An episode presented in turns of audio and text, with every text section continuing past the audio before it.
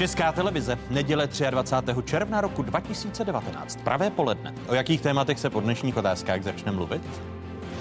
Chceme konfrontovat přímo pana premiéra Babiše a e, chceme vytvořit prostor pro to, aby se jednání o vyslovení nedůvěře vlády měl, mohl a musel zúčastnit.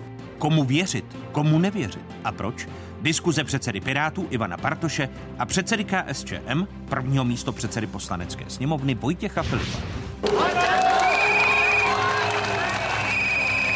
Demonstrace proti premiéru Andrej Babišovi a ministrní spravedlnosti Marii Benešové. Znamená to, že všichni ostatní jsou v pořádku? Komu protesty škodí a kdo se z nich raduje? Téma první části otázky. Zlepšil se právě hlavně automobilový průmysl, takže směrem do budoucna to zbuzuje jistou míru optimismu. Co drží Českou republiku nad vodou? Diskuze vicepremiéra ministra průmyslu a obchodu zahnutí ano, bývalého předsedy Asociace malých a středních podniků Karla Havlíčka a ekonomů Ilony Švihlíkové a Jana Švejnara. Vítejte a hezkou neděli vám všem divákům jedničky i zpravodajské 24 České televize. Je tu jedinečný prostor pro diskuzi. Bez čtyř dní rok. Tak dlouho vládne České republice druhý kabinet premiéra Andreje Babiše. Během roku si vláda prošla šesti personálními změnami což je v české politice dosavadní rekord. Sedná změna by se měla uskutečnit na ministerstvu kultury, když svou rezignaci ohlásil v polovině května Antonín Staněk z ČSSD. Jeho odchod z úřadu prodlužuje prezident republiky Miloš Zeman, a to navzdory požadavku předsedy sociálních demokratů vicepremiéra Jana Hamáčka, který by rád ve funkci ministra kultury viděl svého stranického místo předsedu, starostu Michala Šmardu. Konec prvního roku existence Babišova koaličního kabinetu je poznamenán masovými protesty občanské veřejnosti. Když v sobotu odjížděl premiér Andrej Babiš ze zámku v Lánech po setkání s prezidentem Milošem Zemanem, svěřil se novinářům, že v nejtěžších okamžicích své politické kariéry má silného spojence. Pan prezident mi vyjádřil podporu v těchto, řekneme, pro mě složitých, eh, složitém období vzhledem k demonstracím, které se konají. Možná největší demonstrace od revolučního roku 1989 se má uskutečnit za několik hodin na Pražské letné. Vyvrcholit má série protestů za nezávislost justice a lepší vládu. Organizátoři doufají v účast až 350 tisíc lidí. Prvními hosty dnešních otázek jsou předseda Pirátů Ivan Bartoš. Vítejte, hezký dobrý den. Dobrý den. A vítám i předsedu KSČM, prvního místo předsedu poslanecké sněmovny parlamentu České republiky Vojtěcha Filipa. I vám přeji hezké poledne. Hezké poledne vám i divákům České televize televize. Je to rok, co vládne druhá Babišova vláda, koaliční kabinet s důvěrou. Jaké slovo či věta vás v souvislosti s tím rokem napadá? Ivane Bartoši.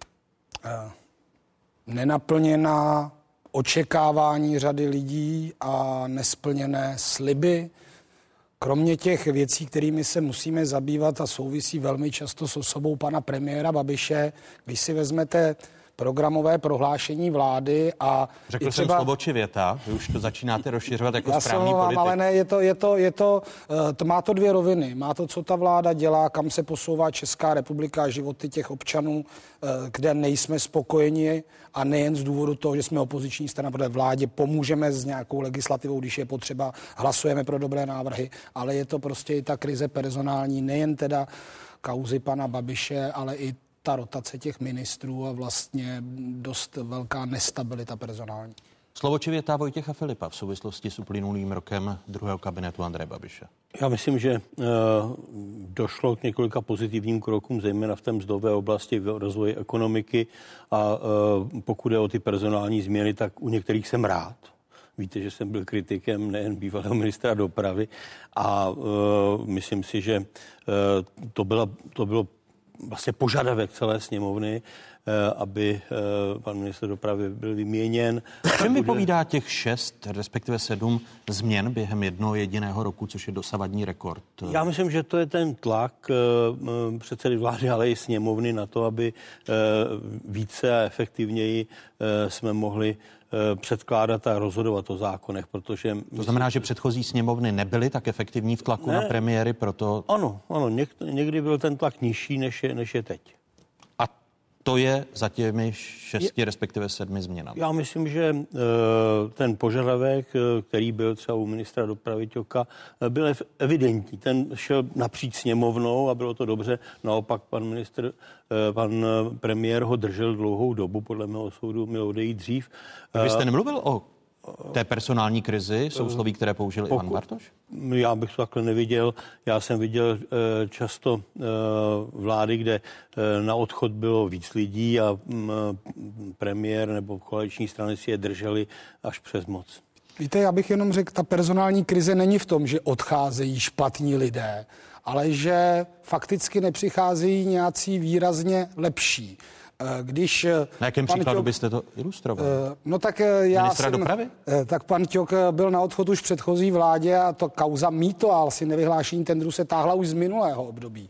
Ale a pak byl vlastně nějakým způsobem očištěn mediálně v jistých, v jistých médiích a najednou byl v další vládě a pokračoval v tom svém, řekněme, nic nedělání nebo, nebo, nebo konání špatně. Ale e, otázkou vždycky je, když přichází nějaký ministr, jak je kompetentní v rámci toho rezortu, který jde řídit, ale i třeba, jakou má stranické zázemí. Jestli to je ministr, který vzešel z voleb, jestli má nějaký otisk prostě politický, jestli se za něj někdo postaví, když si premiér dupne. A v podstatě v té vládě dochází k té obměně, že tam přichází, já tomu říkám, všichni Babišovi muži, jsou to lidé, kteří bych nedefinoval za odborníky, možná ani ne za politiky, politiky, jsou to lidi z nižších pater ministerstva, kteří už byli třeba spojení s panem Babišem, paní ministrině Šilerová. A tito lidé teď dělají politiku vlády, nicméně jsou v přímé vazbě na... Jiným, jinými slovy, ku příkladu u ministerstva dopravy nevidíte změnu k lepšímu, když se podíváte... Tak upadá, upadá, upadá ťuka, jeho odchod byl žádoucí už před eh, čtyřmi, čtyřmi lety.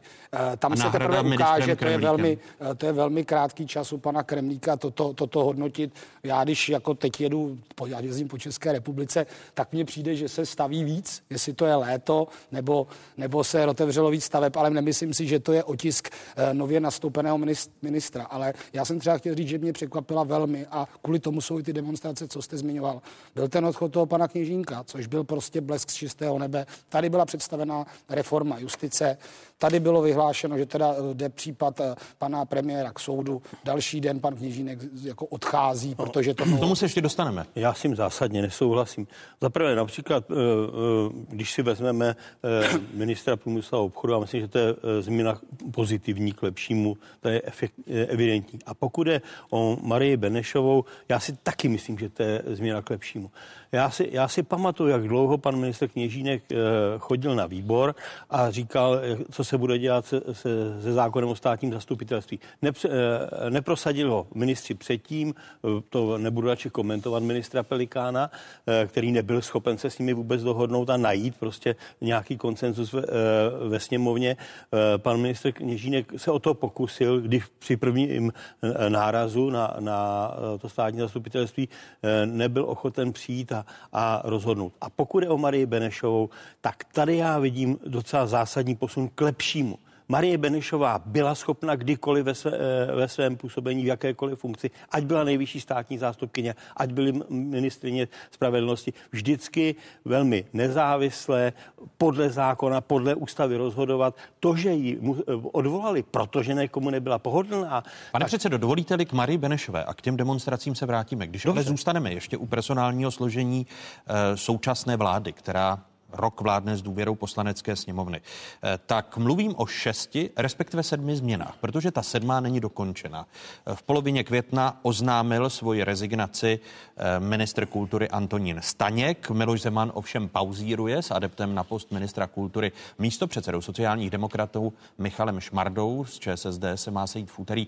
Premiér Andrej Babiš po sobotním setkání s prezidentem republiky pronášel i tato slova.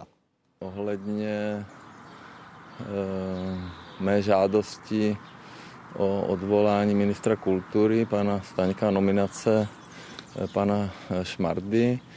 Eh, pan prezident mě informoval, že se s panem Šmardou setká příští týden na Vysočině. No a to je tak všechno, co mi k tomu řek. Navzdory tomu, že právě u prezidenta republiky leží dopis premiéra, a to zhruba už měsíc, právě k provedení té personální změny na ministerstvu kultury. Neukazuje eh, i tato situace, jak slabým premiérem je Andrej Babiš, protože vládu de facto řídí prezident republiky. Eh, Ivane Bartoši.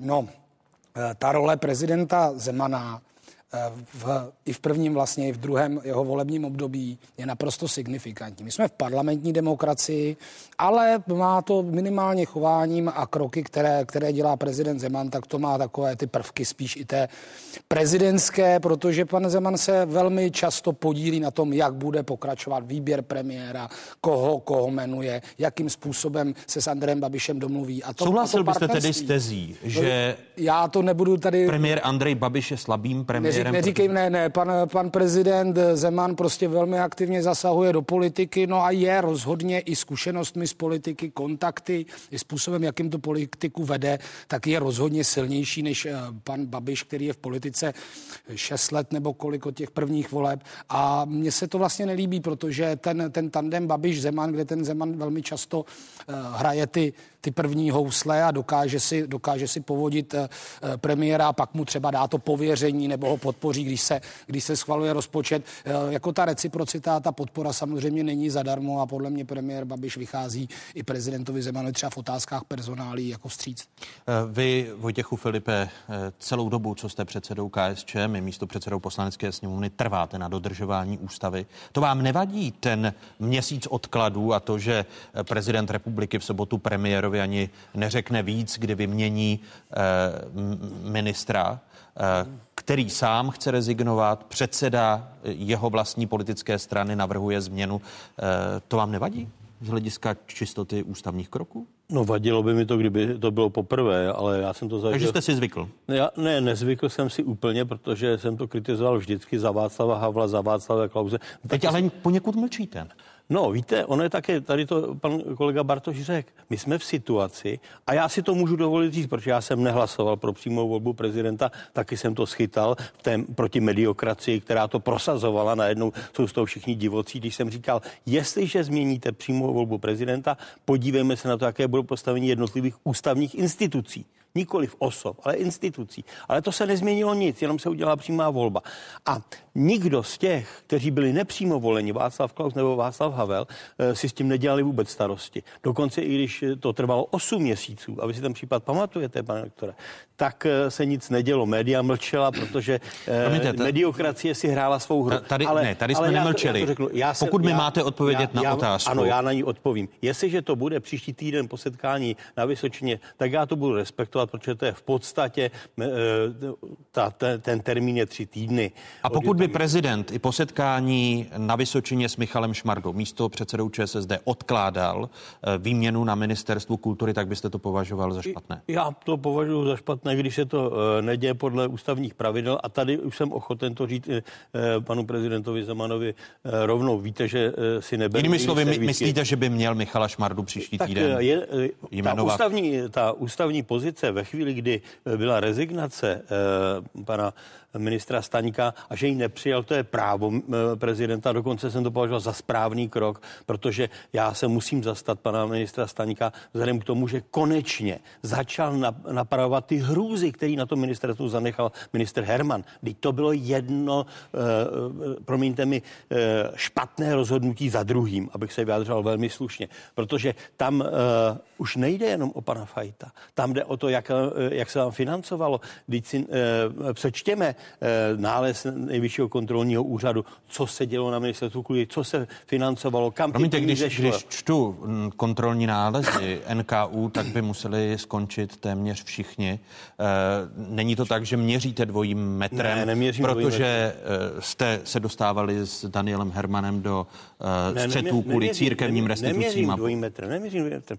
Víte, že když jsem dělal předsedu kontrolního výboru poslanecké sněmovny, tak jsem se s tím setkával velmi často.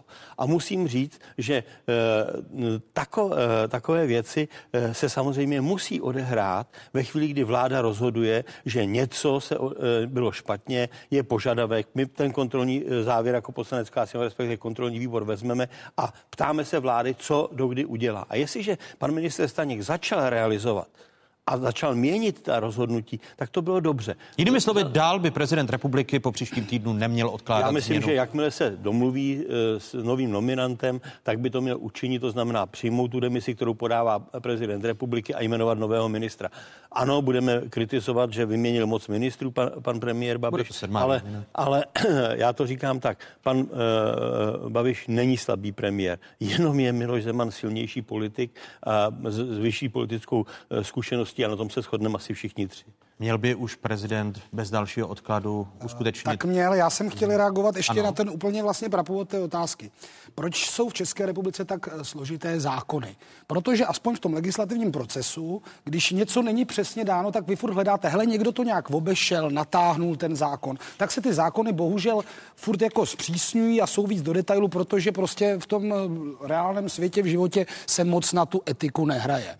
A když se eh, ptáme na stav nebo na vztah pana prezidenta Zemana k té ústavě, tak tady něco bylo nějakým zvykem, někdo to více či méně dodržoval. A prostě vy nemůžete mít napsáno každý krok, máte na to tři dny, musí. Proto ty dokumenty jsou většinou zásadní a jsou jaksi volné ve výkladu a prostě je na politické kultuře, na tom prostě, jak tu roli ten člověk chce zastávat, jestli prostě si bude ty lhůty vykládat jako, když čekáte na nějaké vyjádření, tak vám to přijde 29. den ze 30.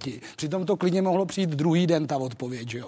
jo? A prostě tohle to je jakoby... 24. prosince. A pak, ty sena, a pak třeba i ten senát teď jde, jde nějakými, eh, nějakými kroky směrem, já nejsem právník, nevím, jestli to je třeba, já to nechci se o tom bavit, ale jenom říkám, že prostě eh, pokud se to nazývá eufemisticky, eh, řekněme, dynamický výklad ústavy, nebo jo, tak prostě byly nějaký Ne. zvyky, jsou nějaká jako pravidla a je nějaká meze prostě té kooperace. Je- No a hold někdo, někdo jde nad rámec toho a jenom k tomu NKU máte pravdu. Když na min- ministerstvu financí teď zjištění NKU porušení rozpočtové zodpovědnosti, zadání EET 450 milionů, jo, tak to bude platit fin- ministerstvo financí, generálnímu ředitelství financí pokutu nebo obráceně. Ta zjištění jako o tom, jak se hospodaří. Proto, proto jsem namítl, jak nesedí by, účetnictví jestli by, jestli by ministerstvu o nemělo, skončit víc uh, úředníků, než, než jen... Já myslím, že těch 10%, které eh, uvažuje vláda, je, je to minimum. Ale jinak eh, já to ještě doplním, to říká pan, pan předseda Bartoš. Víte, ono se to někomu vyčítá a někomu se to nevyčítá. To mi vadí.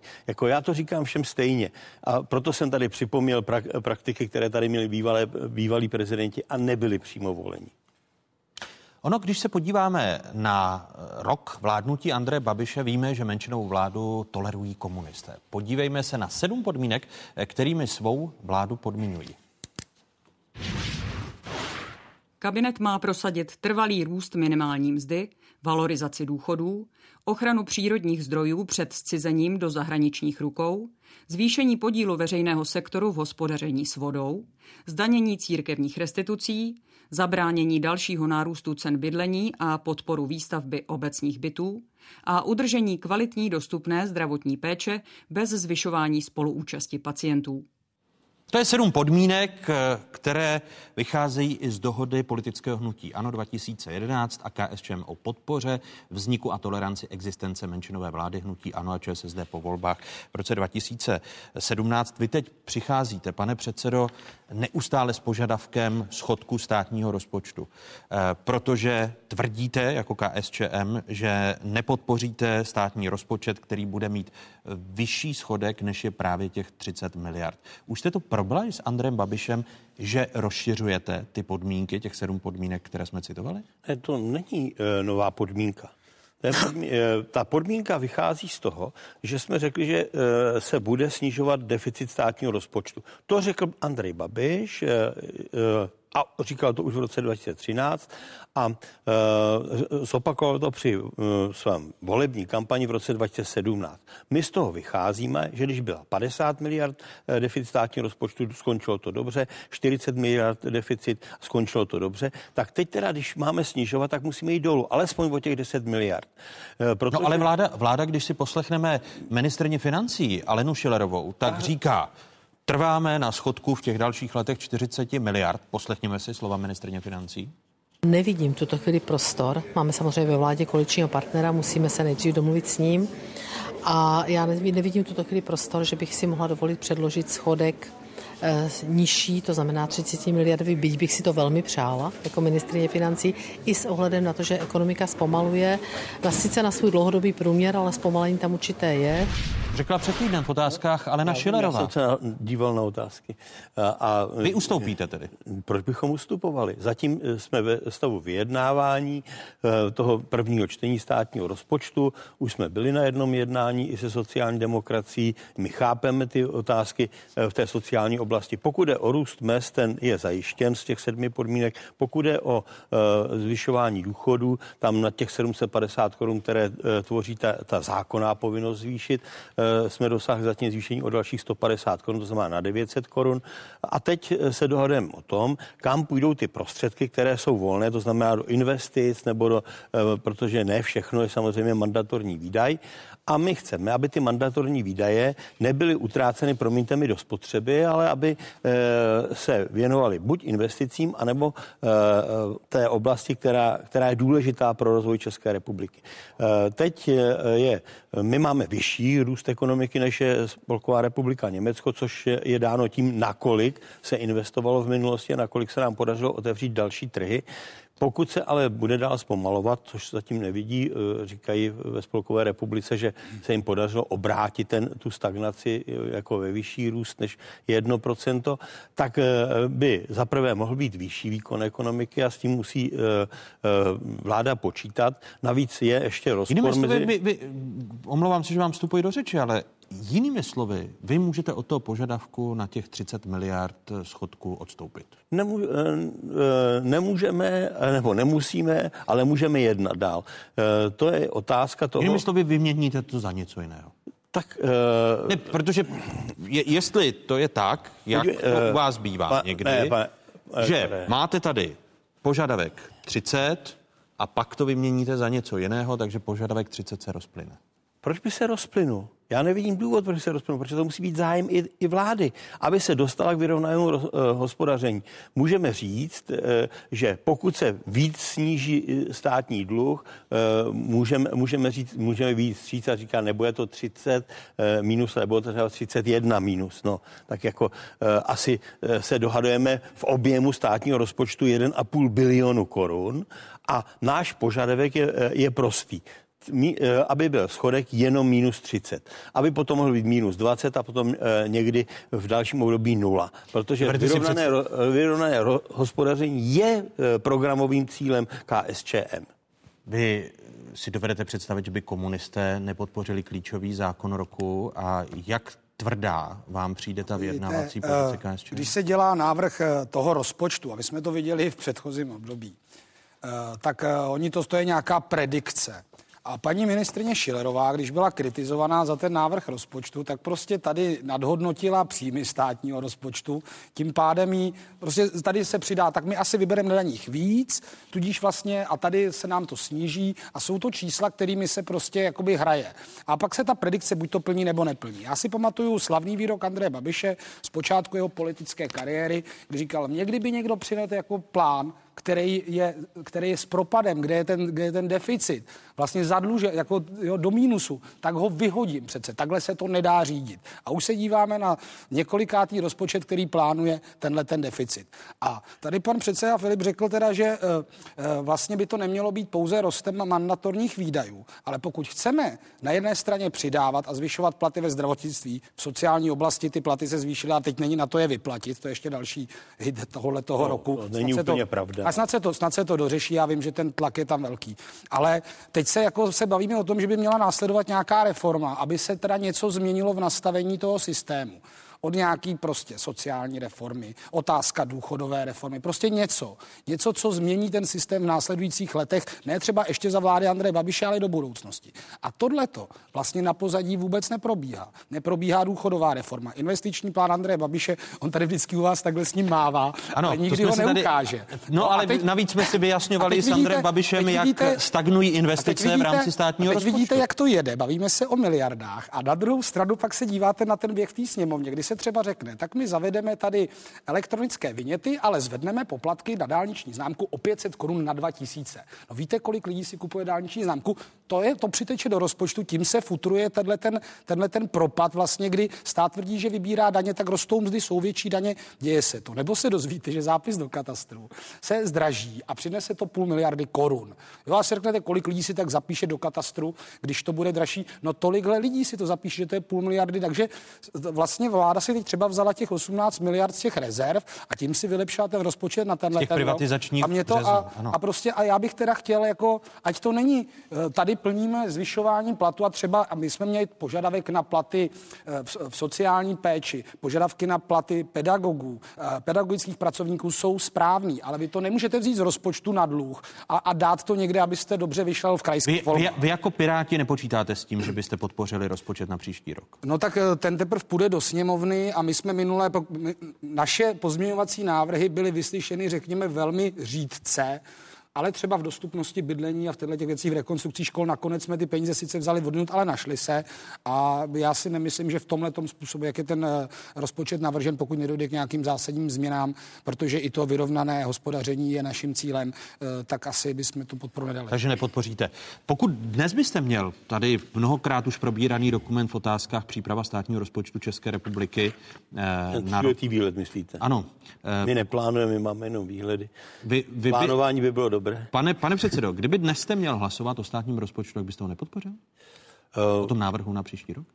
Zatím eh, bych o něm nehlasoval, protože stav vyjednávání jako teď ne, bavme se o tom, ne, že... podívejte, já, ne, vy jste, já vy jste protřelý, po, protřelý ne, politik. Ne, vy jste, vy pak, vy pak, protřelý jako vy, pak, redaktor vy pak a řeknete... mě do něčeho, co není pravda. Protože eh, platí jedna, jedna teze, že dokud není dohodno do posledního detailu, tak není dohoda žádná, protože se může na čemkoliv zbořit ta ale, dohoda. Ale, je, a my ale přece, řekli, my tak řekli, to zásadní kritérium deficitu je ano. tak zásadní, že vy je? třeba řeknete, ale my jsme tady proti pan, nákupu vrtulníků, ano, pan takže když, když nám ustoupí... Že, že kdo předloží, eh, že říkal pan premiér Babiš ještě, když začínal v politice, že kdo předloží minusový, že toho vyhodí. No zatím eh, ale musí řešit ty problémy, ty dluhy.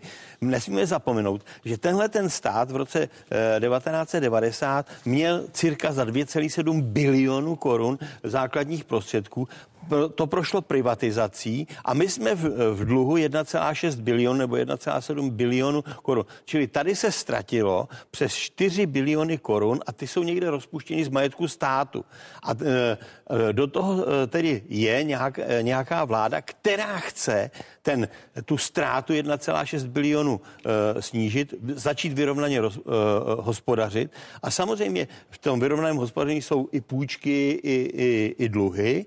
A teď je potřeba, aby se ty dluhy umazaly a aby se ty investice, které budou uh, financovány, aby se dostaly do možnosti, ne, že ta ekonomika nechápu, pojede. Proč jste si stanovili schodek 30 miliard? Ano, Jestli to je spíš vyjednávací granát, eh, kdy očekáváte, že vám Andrej Babiš v něčem ustoupí, jako je, nástup, eh, jako je nákup vrtulníků, proti kterému protestujete, a a jestli to je jenom vyjednávací balón, těch 30 miliard, protože to není klíčové. Protože 30 miliard je nespochybnitelný fakt a vy je to, eh, je to otázka toho, jestli jdeme tím směrem. Prostě lidé uvažují o tom, jestli se jde směrem k tomu vyrovnanému hospodaření. A proto jsme řekli, když byl eh, na letošek 40, tak chceme na příští rok 30, aby se, aby se ukázalo občanům, že jdeme tím směrem k vyrovnanému A když tam bude rozpočtu. 40, tak vy byste nepodpořili klíčový ekonomický zákon roku? Ale já jsem přesvědčen, že dosáhneme toho vyjednávání na těch 30.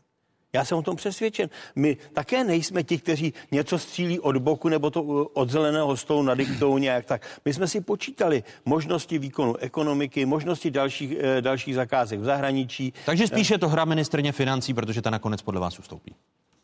Já nevím, jestli ustoupí ministr. Když říká, že, čty, že 40 je... Ale, ale to je její povinnost říkat, protože na tom se vláda dohodla. Ta vláda je menšinová a my máme e, klíčový požadavek, že to má být ještě menší. My nechceme, aby se ty peníze projedly. To je ten důvod, proč jsme řekli to stanovisko pro začátek vyjednávání. A teď se budeme bavit o jednotlivých položkách, kde je možné najít určitě za prvé úsporu, A to jsou ty platy eh, těch eh, zaměstnanců na těch ministerstvech, kde se má snižovat nejdřív ty neobsazená místa, potom ta další místa, která, kde jsou duplicity. Já si myslím, že to mohou ty ministři najít.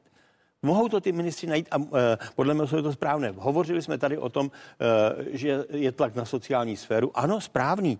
E, včetně toho, že je tam enormní nárůst těch poskytovatelů a zvýšila se ty, ty výdaje na sociální péči cirka o 100%, to znamená z těch eh, sedmi asi na 13 miliard.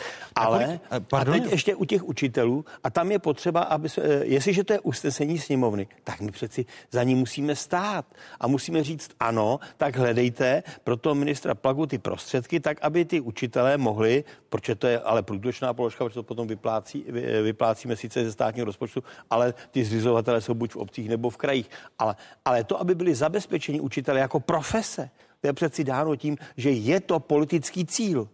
A vy jako Piráti, myslíte si, že může být tlak v poslanecké sněmovně na vládu Andreje Babiše, když tady o tom dlouze mluví Vojtěch Filip, natolik úspěšný, že by schodek rozpočtu v příštím roce nebyl 40, ale 30 miliard korun? Já jsem, já jsem přesvědčen, že ten rozpočet nakonec bude schválen nějakou kombinací hlasů a uh, já jsem se nepřišel... Jaký hlasů? No tak podívejte se. Uh, politika je věc dohody a v tuhle tu chvíli, když i tom pan Tomio Kamura říká, že on je kdykoliv ochoten třeba té vládě vyslovit i nedůvěru, důvěru, tak jednoduchou, jednoduchým počtem potřebujete mít hlasy proti tomu, aby se ta vláda udržela.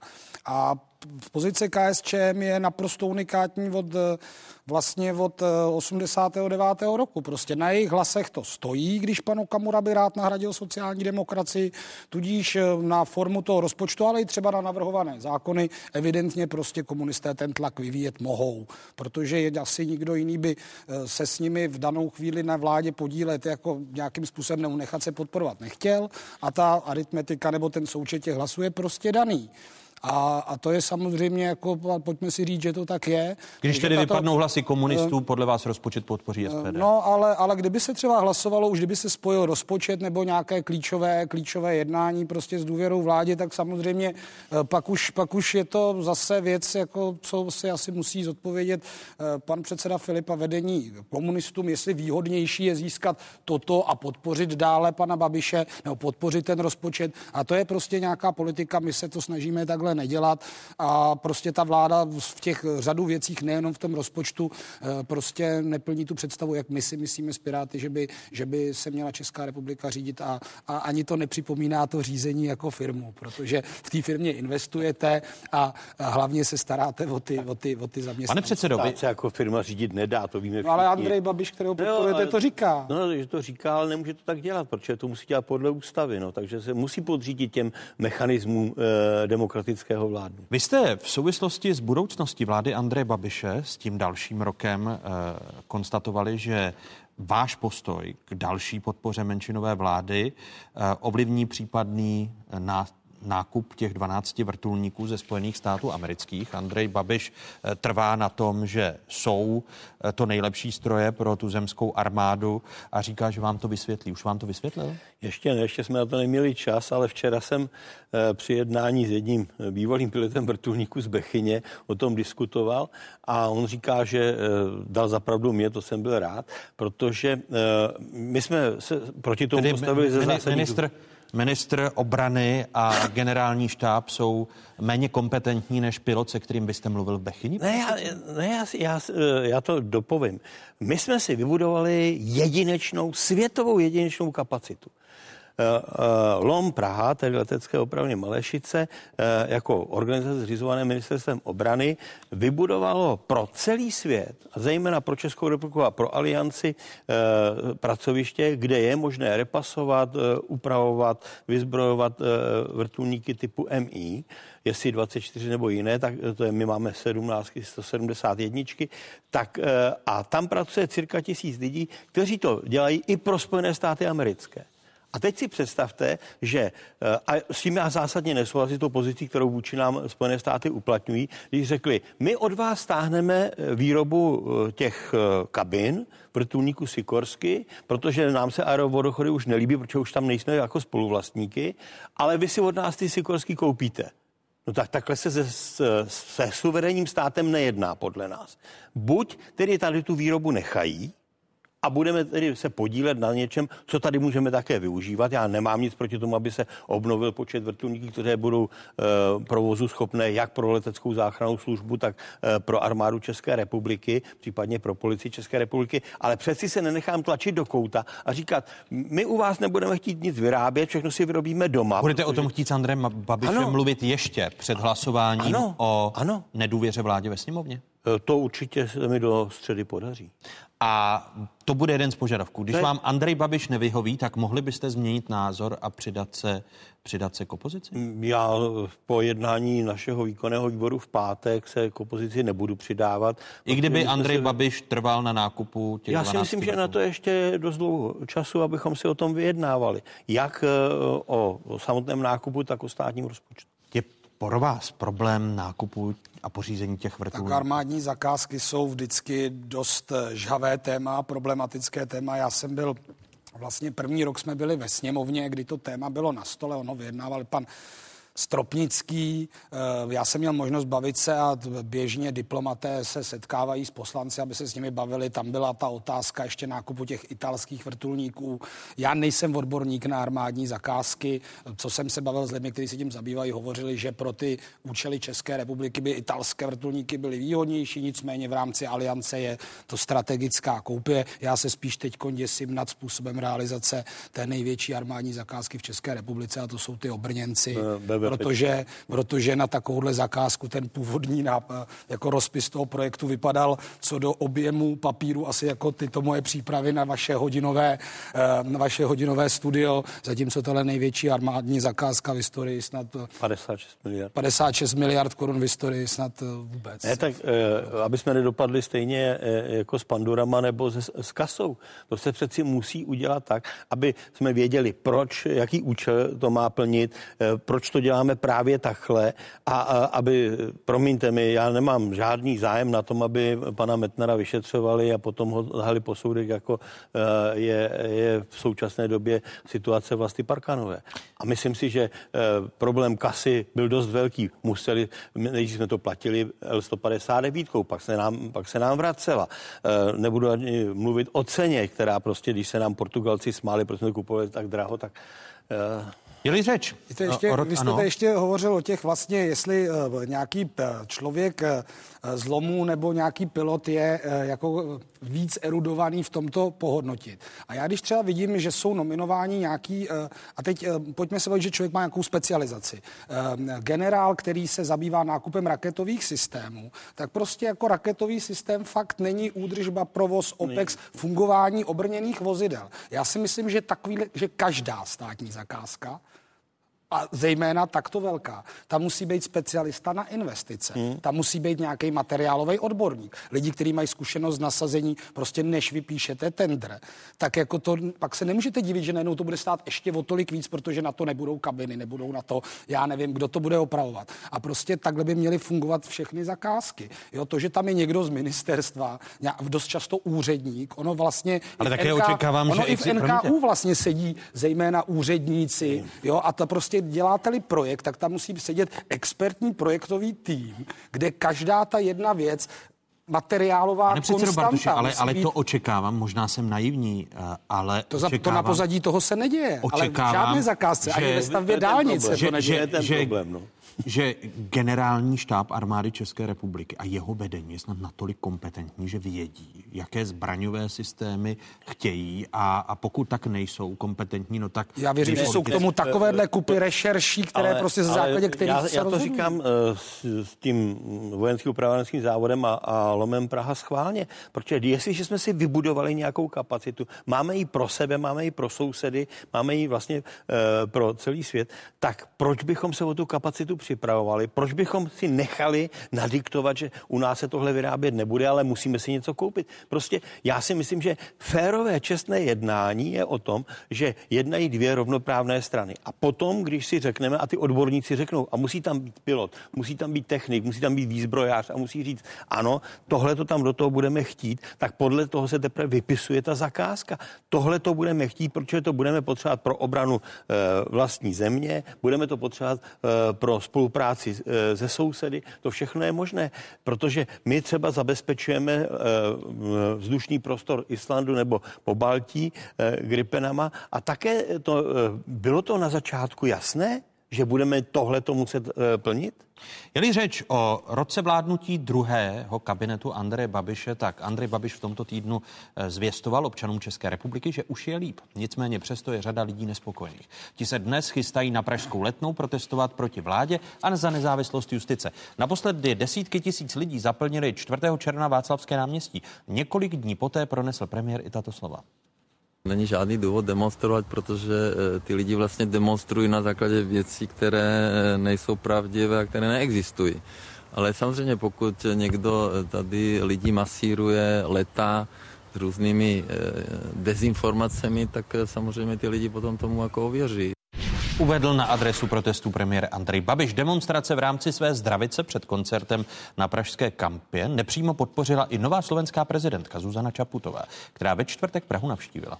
Dokážem rozumieť Václavskému námestiu plnému pokojných ľudí, lebo som rozumela tým námestiem v Bratislave.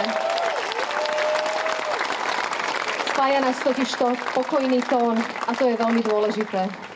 Slova nové slovenské prezidentky. Chystáte se, pane předsedo Bartuši, na letnou? Na koncert. Eh, já se tam jako občan odpoledne půjdu podívat s rodinou, protože si myslím, že ta občanská aktivita a i, i případné demonstrace, což je jeden z projevů, nikoliv jediných, jsou prostě zásadním pilířem demokracie. Eh, takže svojí účastí jako jeden z, a teď se můžeme bavit, kolik set tisíc lidí tam bude, eh, tam půjdu, protože si myslím, že je to správný krok od společnosti. Vy se chystáte na letnou, pane předsedo Filipe? Nechystám se na letnou. Uh... A mě na tom vadí právě to, o čem jsem začal uh, mluvit, uh, že je tam požadavek na odstoupení Marie Benešové a mě to výrazně vadí, protože ten požadavek vznikl v chvíli, kdy tam Marie Benešová nastoupila, neřekla ještě ani slovo na to, aby něco udělala. A navíc já si opravdu jako uh, nezávislé osobnosti znala, znala práva vážím. Kdybych vám namítl. A, a, a já, já ještě řeknu jednu věc, já jednu věc. Mě spíš zaráží, že ty demonstrace podporují lidi, kteří eh, podle mého soudu se jí bojí, že začne ta justice fungovat. Takže těch ne, 200 tisíc lidí, ne, ne, nebo ne, kolik přijde, tak ale se tak, bojí Marie Benešové. Ale, ale ne, jako, já, já to myslím, že tam byl například uh, pan, Miros, uh, pan Mirek Topolánek. A... No to mě taky vadí, když tam chodí takovýhle prostě, lidi. A, a to, je, to je trošku symbol toho, že, že ten může mít strach z toho, že Marie Benešová začne je to, je, to, je to snad projev občanské, ale, ale já, občanské já, veřejnosti. Já, pro, prosím vás, Takže já z jednoho Mirka já, Topolánka jako ne, uděláte ale, to, kdo vám ne, ne, ale, vadí, než bych se zastával Mirka Topolánka. ale, ale, ale pane doktore, podívejte se, já uh, rozumím tomu, je to právo občanů, já eh, s tím nemám žádný problém, ať se vyjádří. Eh, Mě vadí spíš některé ty vulgární věci, které se tam odehrávají, to ale asi vadí hodně lidem.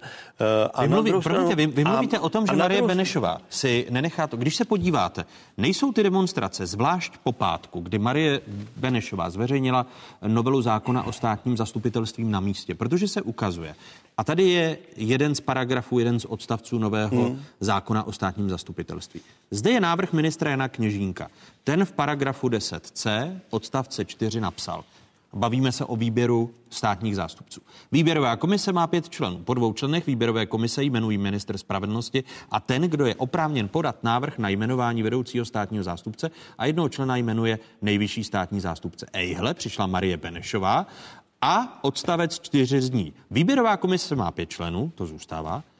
Jejíhož jednoho člena jmenuje ten, kdo je oprávněn podat návrh na jmenování vedoucího státního zástupce. Takže tady nám jeden člen ubyl, jednoho člena nejvyšší státní zástupce a ejhle, minister spravedlnosti, rozumějme Marie Benešová, má najednou tři členy. A proč ne? ne? Je to státní zastupitelství. Dobře, jestli... Takže chceme víc posílit e, závislost státního zastupitelství. Ne, ne, ne. Tak ten paragraf ne. zní. Je to státní zastupitelství, já jsem s tím bojoval v době, kdy to vzniklo. Já jsem chtěl princip prokuratury, tedy eh, všeobecného dozoru, ale k tomu jsem se nikdy nedostal. Jestliže to je státní zastupitelství, je to otázka tedy e, toho, že to, že to je státní žalobce, tak v tom případě tam uh, Marie Benešová, k, anebo kterýkoliv ministr uh, spravedlnosti musí odpovídat za ten jejich chod. A on je odpovědný, politicky odpovědný poslanecké sněmovně. A jestli jsme v parlamentní demokracii, tak já nemohu státního zástupce nějak povolat. Mohu si povolat jako v parlamentní demokracii jenom ministra spravedlnosti. Můžu, Takže, můžu ano, reagovat ano, věcně. Ano, tak, paní ministrině, a teď ona už dělá tu politiku, to už není nějaká jako advokátka nebo to, to už, ta už teď dělá politiku. Včera vystoupila a řekla, Demonstrace jsou zbytečné, všechny obavy jsou rozptýlené. A to není pravda.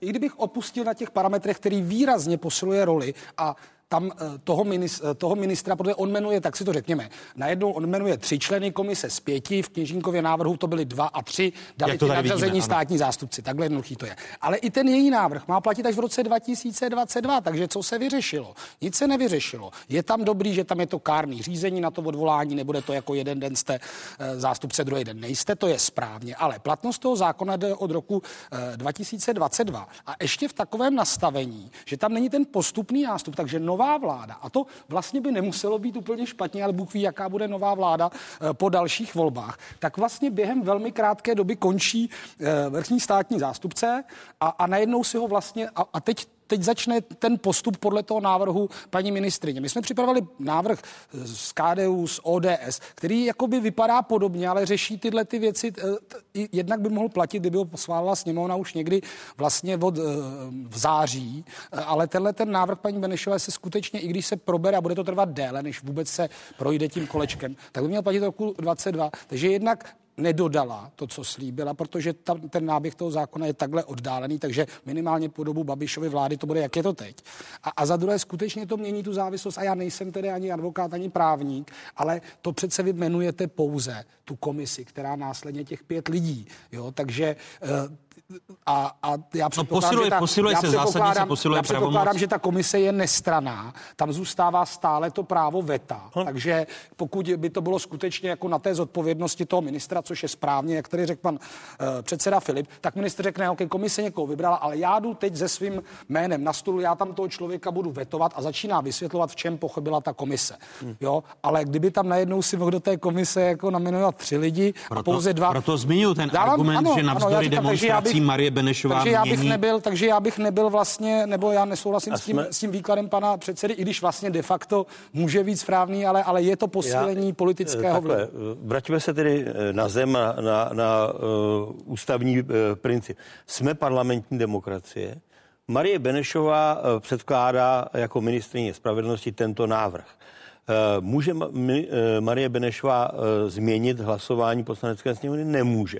Čili, no my ano pan Bartoš, já, 200 lidí ve sněmovně se musí shodnout na tom, jestli to bude 1, 1, 3 nebo to bude 1, 2, 2. Pane předsedo, a když těm a... lidem většinově v politice vadí, že státní zástupci jdou do jejich vlastních řád, tak je jasné, že poslanecká sněmovna bude souznít s tím, Můžu. že si prokuraturu podřídí, ale protože ona tady prost... prokuratura není, pane doktore. Ona je to státní zastupitelství, za který odpovídá Ale logikou vláda. tak, jak fungují politici ale, ke státním zástupcům, to, to bych se je musel, to de facto podívat, bych se musel podívat. Eh, jako bavme se o tom, jestli tady teda platí ústavní principy, jestli je svobodná soutěž politických stran, když Tam nám se, je odebráno jako politickým stranám vůbec někoho nominovat jako například do, do Rady České televize. Ptám se, můžu, můžu promiňte, ale tak státní zastupitelství asi není Rada České televize. Eh, ptám ne, se na nezávislost jako na... státních zástupců. Dobře, Tady dobře. tisíce lidí demonstrují ano? za nezávislost.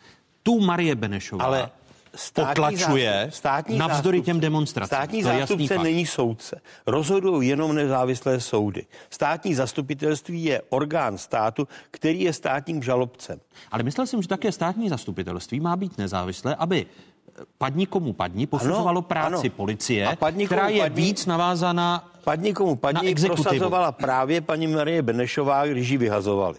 Můžu, můžu jenom v jedné kauze, ale pak zastrašovala, ne, vy... promiňte, pak jako advokátka zastrašovala eh, jednoho z těch, kteří v rámci whistleblowingu no, Leo no, Steinera eh, nahlašovali rozkrádání, mě, eh, mě rozkrádání obvinil, evropských fondů. Eh, jeden, jeden můj bývalý kraji. klient, pro kterého jsem vyhrál spor, že, že, jsem, že jsem ho dost nezastupoval. Já mu to nebudu vyčítat písemně, písemně. Ale ten, Jenom promiňte, si to budu pamatovat. Pane předsedo, vy používáte příměry, vteřinku, Ne, ne, já- předsedo, já- vy používáte příměry, které nesedí. Proč protože, nesedí? No, protože v Ústeckém kraji za ty zlodějiny z evropskými fondy byli už někteří lidé odsouzeni. Ale to je správně. Na rozdíl od To A to je Marie správně. Benešová na tohoto člověka podávala trestní oznámení. Takže se ptám, padni komu padni, proč některé věci jí vadily a asi nejde o ty principy. Nicméně, promiňte, vra- vracím se k tomu. Můžu jenom zareagovat. Ano. Ten zákon samozřejmě se dostane v nějakém momentě do sněmovny. My jsme měli 23. května, byl tam Jakub Michálek, paní Benešová, státní zástupce Pavel Zeman, ústavní expert pan Winter, šéf Unie státních zástupců Lata a zástupci všech parlamentních stran Vima SPD, nevím, proč nepřišlo. A tam se teda domluvili, že se půjde nějakou novelou. Dobře, my jsme dali tu úzkou, která může být schválená rychle. Teď tam přistane ta vládní a skutečně ty parametry se můžou měnit. Ale já jsem začal jednou věcí. Paní Marie Benešová včera vystoupila, předložila tu svoji novelu, která má ty dopady, které jste říkal. Není to ten správný směr, ale může se změnit. A řekla, já jsem tu situaci v té justici občané demonstrující, nemějte obavy, vyřešila. A to není pravda. I kdyby jsme to ten její návrh schválili zítra, jak se stejně stane 22. Takže nic není vyřešeno. A podle mě to je ta politická linka, která už to není komu padni, to už není ta paní Benešová, jak tady popisuje. Já tu její historii zas takhle do detailu neznám, já se nepohybuju v advokaci, takže to už není ta paní Benešová, Ale paní pane padni. doktore, Paní Benešová včera něco řekla občanům a není to pravda. Ale tak si přečtěte jako názor těch, kteří s ní spolupracovali, ať jsou to uh, ústavní soudci nebo Pane další. předsedo, omlouvám se, čtu fakta. Já čtu Eh, taky a, fakta. A ministr Kněžínek eh, dal úplně jiný návrh, než ano, který je v tom ano, zákoně. protože se státních zástupců bál. Takže jde o to dostat pod kontrolu státní zástupce, Ne, tím potvrzujete. ne, ne, že jde o to ne, vyřídit si ne, účty, jako, aby- účty s Ivo Ištvánem, vrchním státním zástupcem v Olomouci, kterého neustále kritizuje prezident republiky Miloš Zeman a Marie ale vás to vyřídí s pravda, Lenkou paní- Bradáčovou ale to není a to tež. Andrej Babiš. To není pravda. Ne, ty jste to řekl. Ale přeci musí existovat normální vztah těch ústavních institucí. A ten je dán tím, že někdo za něco odpovídá a ten státní zástupce nám nemůže odpovídat, protože je nezávislý. Ale na druhou stranu, aby existoval ten vztah mezi vládou a státním zastupitelstvím, tak tam musí být nějaký... minister spravedlnosti bude mít většinu v komisi, to- aby si mohl personálně zasahovat. Takže, takže eh, vám vadí výběrová komise, jo, a která má vliv jaký?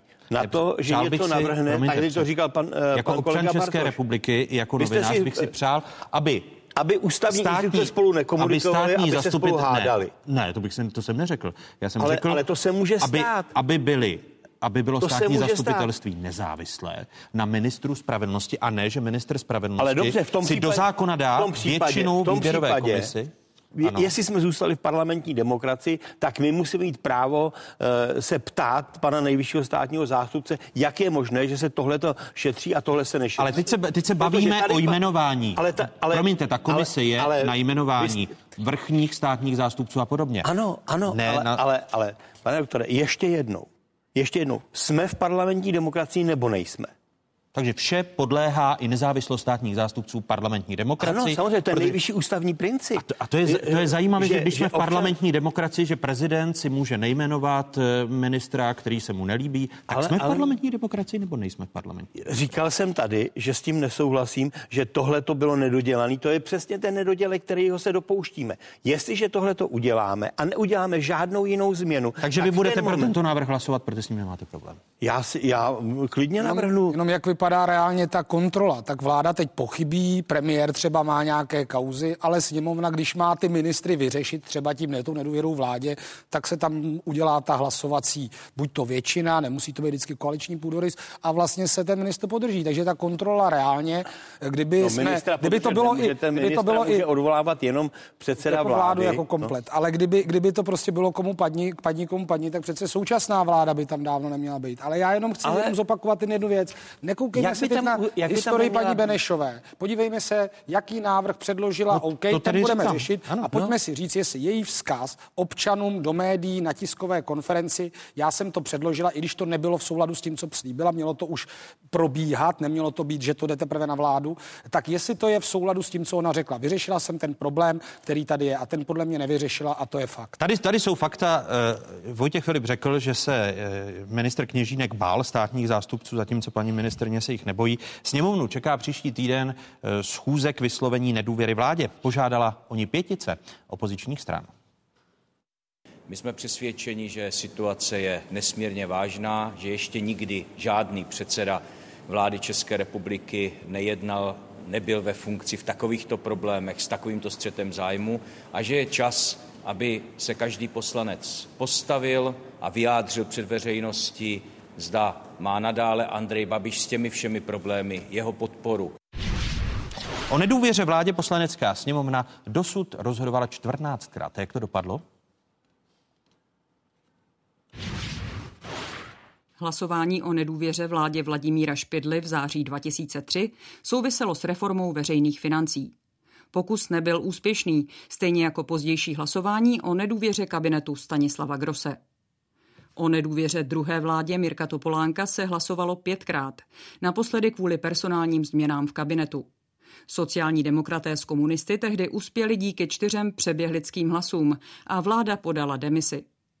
Pět hlasování přečkala vláda Petra Nečase. Důvodem posledního z nich byla v lednu 2013 amnestie udělená prezidentem Václavem Klausem. Pokusu o vyslovení nedůvěry čelil i kabinet Bohuslava Sobotky. Naposledy se o osudu vlády rozhodovalo v loni v listopadu kvůli novým informacím v kauze Čapí hnízdo. Kabinet Andreje Babiše podpořili komunisté. Sociální demokraté před hlasováním opustili sál. Tak a Vojtěch Filip řekl, že komunisté budou hlasovat proti návrhu na vyslovení eh, nedůvěry vládě Andreje Babiše a Piráti eh, pro ten návrh hlasovat budou pro vyslovení eh, nedůvěry. Vy předpokládáte jako opozice, že nedostanete dostatek hlasů pro vyslovení? Tak já ještě to, já ještě moc neumím číst pozici sociální demokracie. My když jsme se sešli, ty strany, které tady vystupovaly, Eh, tak jsme dali nějaké dotazy. A k veřejné odpovědi na ty dotazy, zejména SPD a ČSSD, nedošlo, ale Jakub Michálek se bavil s předsedou Okamurou a já jsem chtěl poděkovat panu Hamáčkovi, že teda, eh, když jsem mu zavolal, jestli se můžeme potkat i v této věci, ale řešili jsme exekuce, digitalizaci, spoustu dalších věcí, eh, takže jsem se s ním mohl potkat a ptát se na ty pozice. Oni měli v pátek zase své předsednictvo a e, já si ještě stále nemyslím, že tam je ta věc jasná, protože... Vy nemyslíte, že to je konečné, minule, když většina, zjistili, minule, když většina odhlasovala, minule zjistili, že... Minule zjistili asi tři dny předtím, že dobrá strategie, protože oni by museli nejdřív rozvázat koaliční smlouvu, těžko se hlasuje proti vládě, kde jste svázán koaliční smlouvu a sedíte tam, e, tak minule zjistili na poslední dobu, že vlastně nejefektivnější bude, když utečou při hlasování o vlastní vládě, odejdou e, a sníží vlastně ten počet tak, aby ta vláda tu důvěru dostala.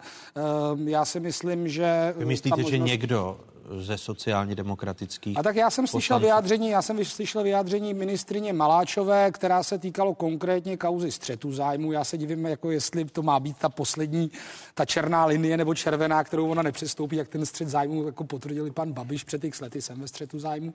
Ale já sleduju i, co zaznívá z regionu. Místo předseda Veselý řekl do médií, že si myslí, že Andrej Babiš by neměl být premiérem. Prostě ta, ten hlas té sociální demokracie jako není jednotný, mají tam rebelují rebelující, eh, rebelující v dobrém slova smyslu lidi. A Vy ještě já, budete mluvit se sociálními demokraty? My se, spolu, my se spolu bavíme, bavíme na plénu, bavíme se spolu i v předsálí a samozřejmě reflektují to vyjádření, které přišlo v pátek, které říkalo teda, že, asi, že tu vládu Ale z toho, co říkáte, podpoří. taky nepovažujete za konečné. Ale tak i, i dneska budou, budou zase občané asi vystupovat i na té letné, co se jim nelíbí na té vládě a prostě ty problémy jsou závažné, ty věci se mění poměrně rychle a samozřejmě ten politik politik nějakým způsobem reaguje. Jsou řešení předčasné, předčasné volby? Eh, tak eh, oni to někdo dělá, že se to automaticky stane při vyslovení nedůvěry vládě, to se samozřejmě automaticky neděje, to by se musela rozpustit sněmovna, na to by se musel senat patřičný počet hlasů. A asi v tom současném nastavení, a my jsme se snažili iniciovat i Vojta Pikal ve sněmovně nějaké změny po tom přepočítávání hlasů na mandát, protože ono to vypadá jako, že by vlastně to nic nevyřešilo, ale situace v průzkumech se mění možná, jo, ale pojďme si říct, kde je ten problém. Ta zodpovědnost je na vítězi voleb. Ano, ano. Má premiéra, který má potíže, má ministry, kteří nedodávají, co slíbili. A pokud prostě by ta vláda měla nedůvěru a, a ČSSD by to udělala asi z programových důvodů, protože to, že Andrej Babiš je problematická osoba, vědí celou dobu, co spolu vládnou, eh, tak by bylo zase na hnutí ano, aby to nějakým způsobem reflektovalo a já furt předpokládám, že třeba výměna eh, člověka na pozici premiéra, což tenkrát kvitoval i nebo hovořil o tom i prezident Zeman, řekl, kdyby mi ano nabídlo třeba pana Brabce, jak to bude Brabec nemá probléma. Eh, tak, ale, takže tato ale Andrej, Babiš, třeba... Andrej Babiš s tím nepočítá. Pane předsedo Filipe, vy jako KSČM byste tolerovali vládu, pokud by se změnil koaliční partner a sociální demokraté byli nahrazeni SPD? Já zatím o tom neuvažuji. Zatím uh, předpokládám, že sociální demokracie bude hlasovat podle uh, rozhodnutí svých stranických orgánů.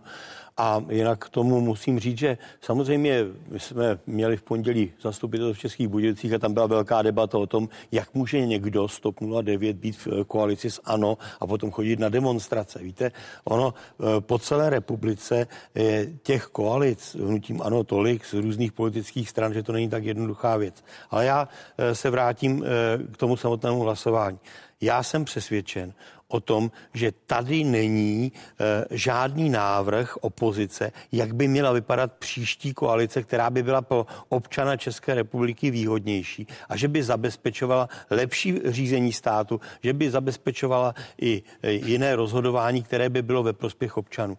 My e, z programových důvodů jsme řekli sedm podmínek, o kterých říkáme ano, za těchto podmínek my jsme ochotni tolerovat vládu, která jedno, jedno rázově vznikla vznikla, protože nebylo možné eh, dál prodlužovat ústavní krizi. My jsme se nemohli scházet co týden a říkat, ano, pan premiér letí do Bruselu a, bude potřebovat takový, takovýhle mandát, aby mu tam nevyčítali, že není s důvěrou. Pan ministr vnitra letí do Bruselu. A tak jsou, jsou no, řešení předčasné to přesně, volby? Ale, to přesně... ale předčas, předčasné Pardon? volby, pokud, eh, pokud by měly být, tak samozřejmě o tom se nejedná. A, Zatím ale to opozice pan... pravicová navrhla hlasování o vyslovení nedůvěry. Kdyby přišli a řekli, ano, ta situace je tady tak, tak těžká, že lidé demonstrují eh, na, na náměstích, eh, vykopávají se příkopy mezi lidmi. Pojďme se radši domluvit na tom, že se znovu rozdají karty ve volbách. Ale s takovým návrhem nikdo z pravicové opozice nepřišel. A vy byste do takového návrhu šel, aby se znovu rozdali něm, Já bych o něm určitě jednal, já se toho nebojím.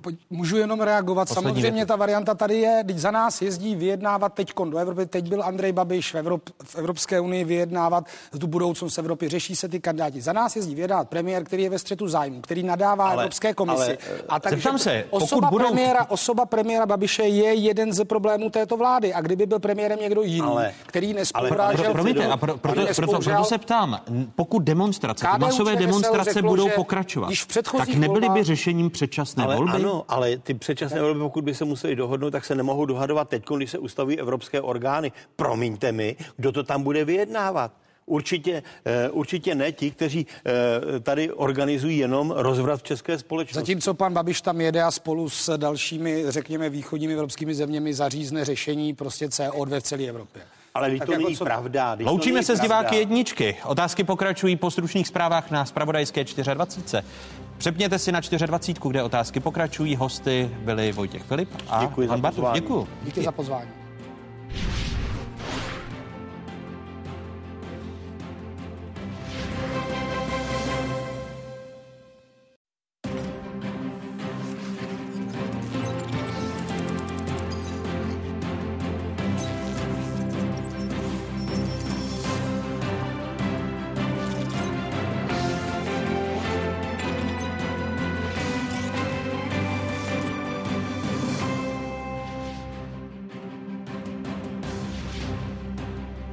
Na správné adrese, tady je spravodajská jednička v zemi, tady je ČT24. O jakých tématech se po dnešních otázkách začne mluvit? Žádný dobrý projekt eh, neumřel na nedostatek kapitálu, když dokážete přesvědčit to investiční prostředí, že jste seriózní a děláte to dobře. Proč stoupáme, když ostatní klesají? Diskuze vicepremiéra, ministra průmyslu a obchodu zahnutí Ano Karla Havlíčka a ekonomů Ilony Švihlíkové a Jana Švejnara my nutně potřebujeme lidi. Jsem rád, že vláda schválila tu podporu těch 20 tisíc Ukrajinců. Kdo bude v České republice pracovat? Zahraničních dělníků je už více než půl milionu. Každým rokem přibývají. Kde jsou zaměstnaní a proč jsou oblíbení? Téma druhé části otázek. Ještě jednou vám všem divákům z Pravodajské 24. hezké nedělní odpoledne. Stále je tu jedinečný prostor pro diskuzi. Obchodní válka Spojených států amerických a Číny zatím nekončí, a to navzdory poklesu světové ekonomiky. Společné rozhovory Spojených států a Číny, jejichž výsledkem měla být obchodní dohoda, ale v květnu stroskotaly a následné kontakty se značně omezily. Obchodní válka mezi Spojenými státy americkými a Čínou i hrozící obchodní spor Spojených států s Evropou a dalšími zeměmi může dál zpomalit ekonomický růst. Tak zní varování ředitelky Mezinárodního měnového fondu Christine Lagardové a prezidenta Evropské centrální banky Maria Drachtyho. Oba se shodli, že hrozba amerických cel na zboží z Evropy je nebezpečím zvláště pro ty evropské země, které jsou centrem výroby aut. Direct exports of car and car parts from the Czech Republic to the US are very small, less than one tenth of 1% of GDP. And this means, you know, traditional analysis, my sort of first intuitive conclusion is that the Czech Republic will probably be okay and should be largely immune to our simulated higher US tax tariff. But it is not the case. Our research shows that the Czech Republic could be actually the fourth, the fourth most affected country by car tariffs in the whole of Europe. Why is that? Well, because a large amount of the Czech Republic's value added is incorporated in other countries' car exports to the United States. Cla, která administrativa amerického prezidenta Donalda Trumpa zavedla na čínské zboží, otevřela dveře do Číny dalším zemím. Peking v reakci na kroky Washingtonu zvýšil cla na americké zboží, současně však zmírňuje obchodní bariéry pro vývozce z jiných zemí. Dalšími hosty dnešních otázek jsou vicepremiér, minister průmyslu a obchodu zahnutí. Ano, Karel Havlíček, vítejte, pane vicepremiére. Dobrý, dobrý den, den, děkuji za pozvání. Mé pozvání přijala ekonomka Ilona Švihlíková. Hezký dobrý den. Dobrý den. A vítám ekonoma Jana Švejnara. Hezký dobrý den dobrý vám. Den. Pane ministře, myslíte si, že se podaří tou diplomací, obchodní diplomací odvrátit eh, hrozbu eh, oné obchodní války mezi Spojenými státy a Evropou? Myslím, že v čase ano. Je třeba si uvědomit to, že to je taktika, je to no, souboj titánů, souboj eh, velmocí. A je třeba eh, rovněž vidět to, že eh, prezident Trump vytáhl kartu, kterou předtím jeho předchůdci nebyli připraveni hrát. A to je hra skutečně s tou nejvyšší kartou ve smyslu toho, že vyjednává, velmi tvrdě vyjednává. A popravdě řečeno, není se mu v mnohem co divit, protože když se podíváme na obchodní bilanci mezi Spojenými státy a Čínou, tak je dneska na úrovni záporného salda 400 eh, miliard eh, dolarů a bohužel se zvětšuje. Je největší vůbec od roku 1985. Eh, popravdě řečeno, ona je negativní samozřejmě mezi Spojenými státy a Evropou. No a když se podíváme potom na vývoj cel mezi třeba Spojenými státy a Čínou, ale i mezi Spojenými státy a Evropou, tak je pravda, že zatímco Spojené státy nezatěžují těmi celými až tak jako v Čína, případně Evropa, tak samozřejmě v, i díky tomu potom ta bilance vypadá tak, jak vypadá. Takže když jste ale popsal právě tu bilanci mezi Spojenými státy a Čínou a už v té obchodní válce Číny a Spojených států jsme více než rok, tak proč bychom nemohli být ve válce mezi Spojenými státy a Evropou? Tak protože se domnívám, že nakonec dojde trošku k uklidnění zbraní a popravdě řečeno, ono už to i nastalo, zatímco ty první ty začaly těmi uh, clami uvalenými na, na v ocel a později hliník, to bylo těch 25 a 10% Evropa zase uh, odpověděla tím, že se zvýšily cla například na nevím, v alkohol, na některé potraviny, na některé oděvy, případně myslím i motorky tam byly. Poté se to trošku uklidnilo a myslím, že ty poslední jednání, které jsou tak směřují spíš k tomu, že dojde k určitým kompromisům. Zcela evidentně Donald Trump čeká na to, až bude jmenována nová komise, protože potřebuje vyjednávače, u kterých teda bude jakási předpoklad, že budou vyjednávat ještě eh, v delším, v delším horizontu. Navíc eh, to saldo mezi Evropou a Spojenými státy není tak dramatické jako mezi Evropou, pardon, mezi Spojenými státy a Čínou. Nemluví o tom, že samozřejmě Evropa se Spojenými státy jsou spojenci minimálně v NATO, ale samozřejmě v obchodu a v celé řadě dalších aspektů. Zatímco prostě Čína je brána jako skutečně země, která dneska velmi významně ohrožuje Ameriku, mimo jiné i proto, že už je dneska na druhém místě v, v součtu hrubého hrubého domácího produktu a jenom otázkou času, než se stane hráčem dominantním, protože samozřejmě přes počet obyvatel 1,4 miliardy a růstem na HDP, zejména v tom středně vydělávajícím sektoru, tak, tak nastane. Čili Amerika jako má... český minister průmyslu a obchodu si tedy myslíte, že po nástupu nové Evropské komise dojde k uklidnění situace a rozhodně Eh, nedojde k vyostření obchodní války mezi Spojenými státy a Evropou? Bude to náročné vyjednávání. Musíme si zvyknout, že eh, pokud tam bude prezident Trump, takže bude hrát velmi tvrdě, bude hrát velmi náročnou hru, ale pokud, a to je důležité říct, pokud eh, v, v uvozovkách manažeři Evropy, čili ti, kteří budou v, na těch klíčových postech, včetně samozřejmě šéfa Evropské komise, budou na toto připraveni, budou to kvalifikovaní lidé, budou to lidé, kteří budou připraveni tuto hru hrát a budou dobře hájit zájmy, ale současně respektovat tak je prostě názor eh, druhé strany, tak jsem přesvědčen, že se to dohrát dá. Ale nedivme se třeba tomu, že pokud prostě na auta eh, Evropa eh, dává 10% cla, američani dávají 2,5% cla, ačkoliv se prostě evropských aut vyveze 1,2 milionu do Ameriky, amerických do Evropy, tuším, máme 200-250 tisíc, takže prostě Amerika vidí-li záporný obchodní deficit, tak je prostě nervózní a snaží se prostě hrát.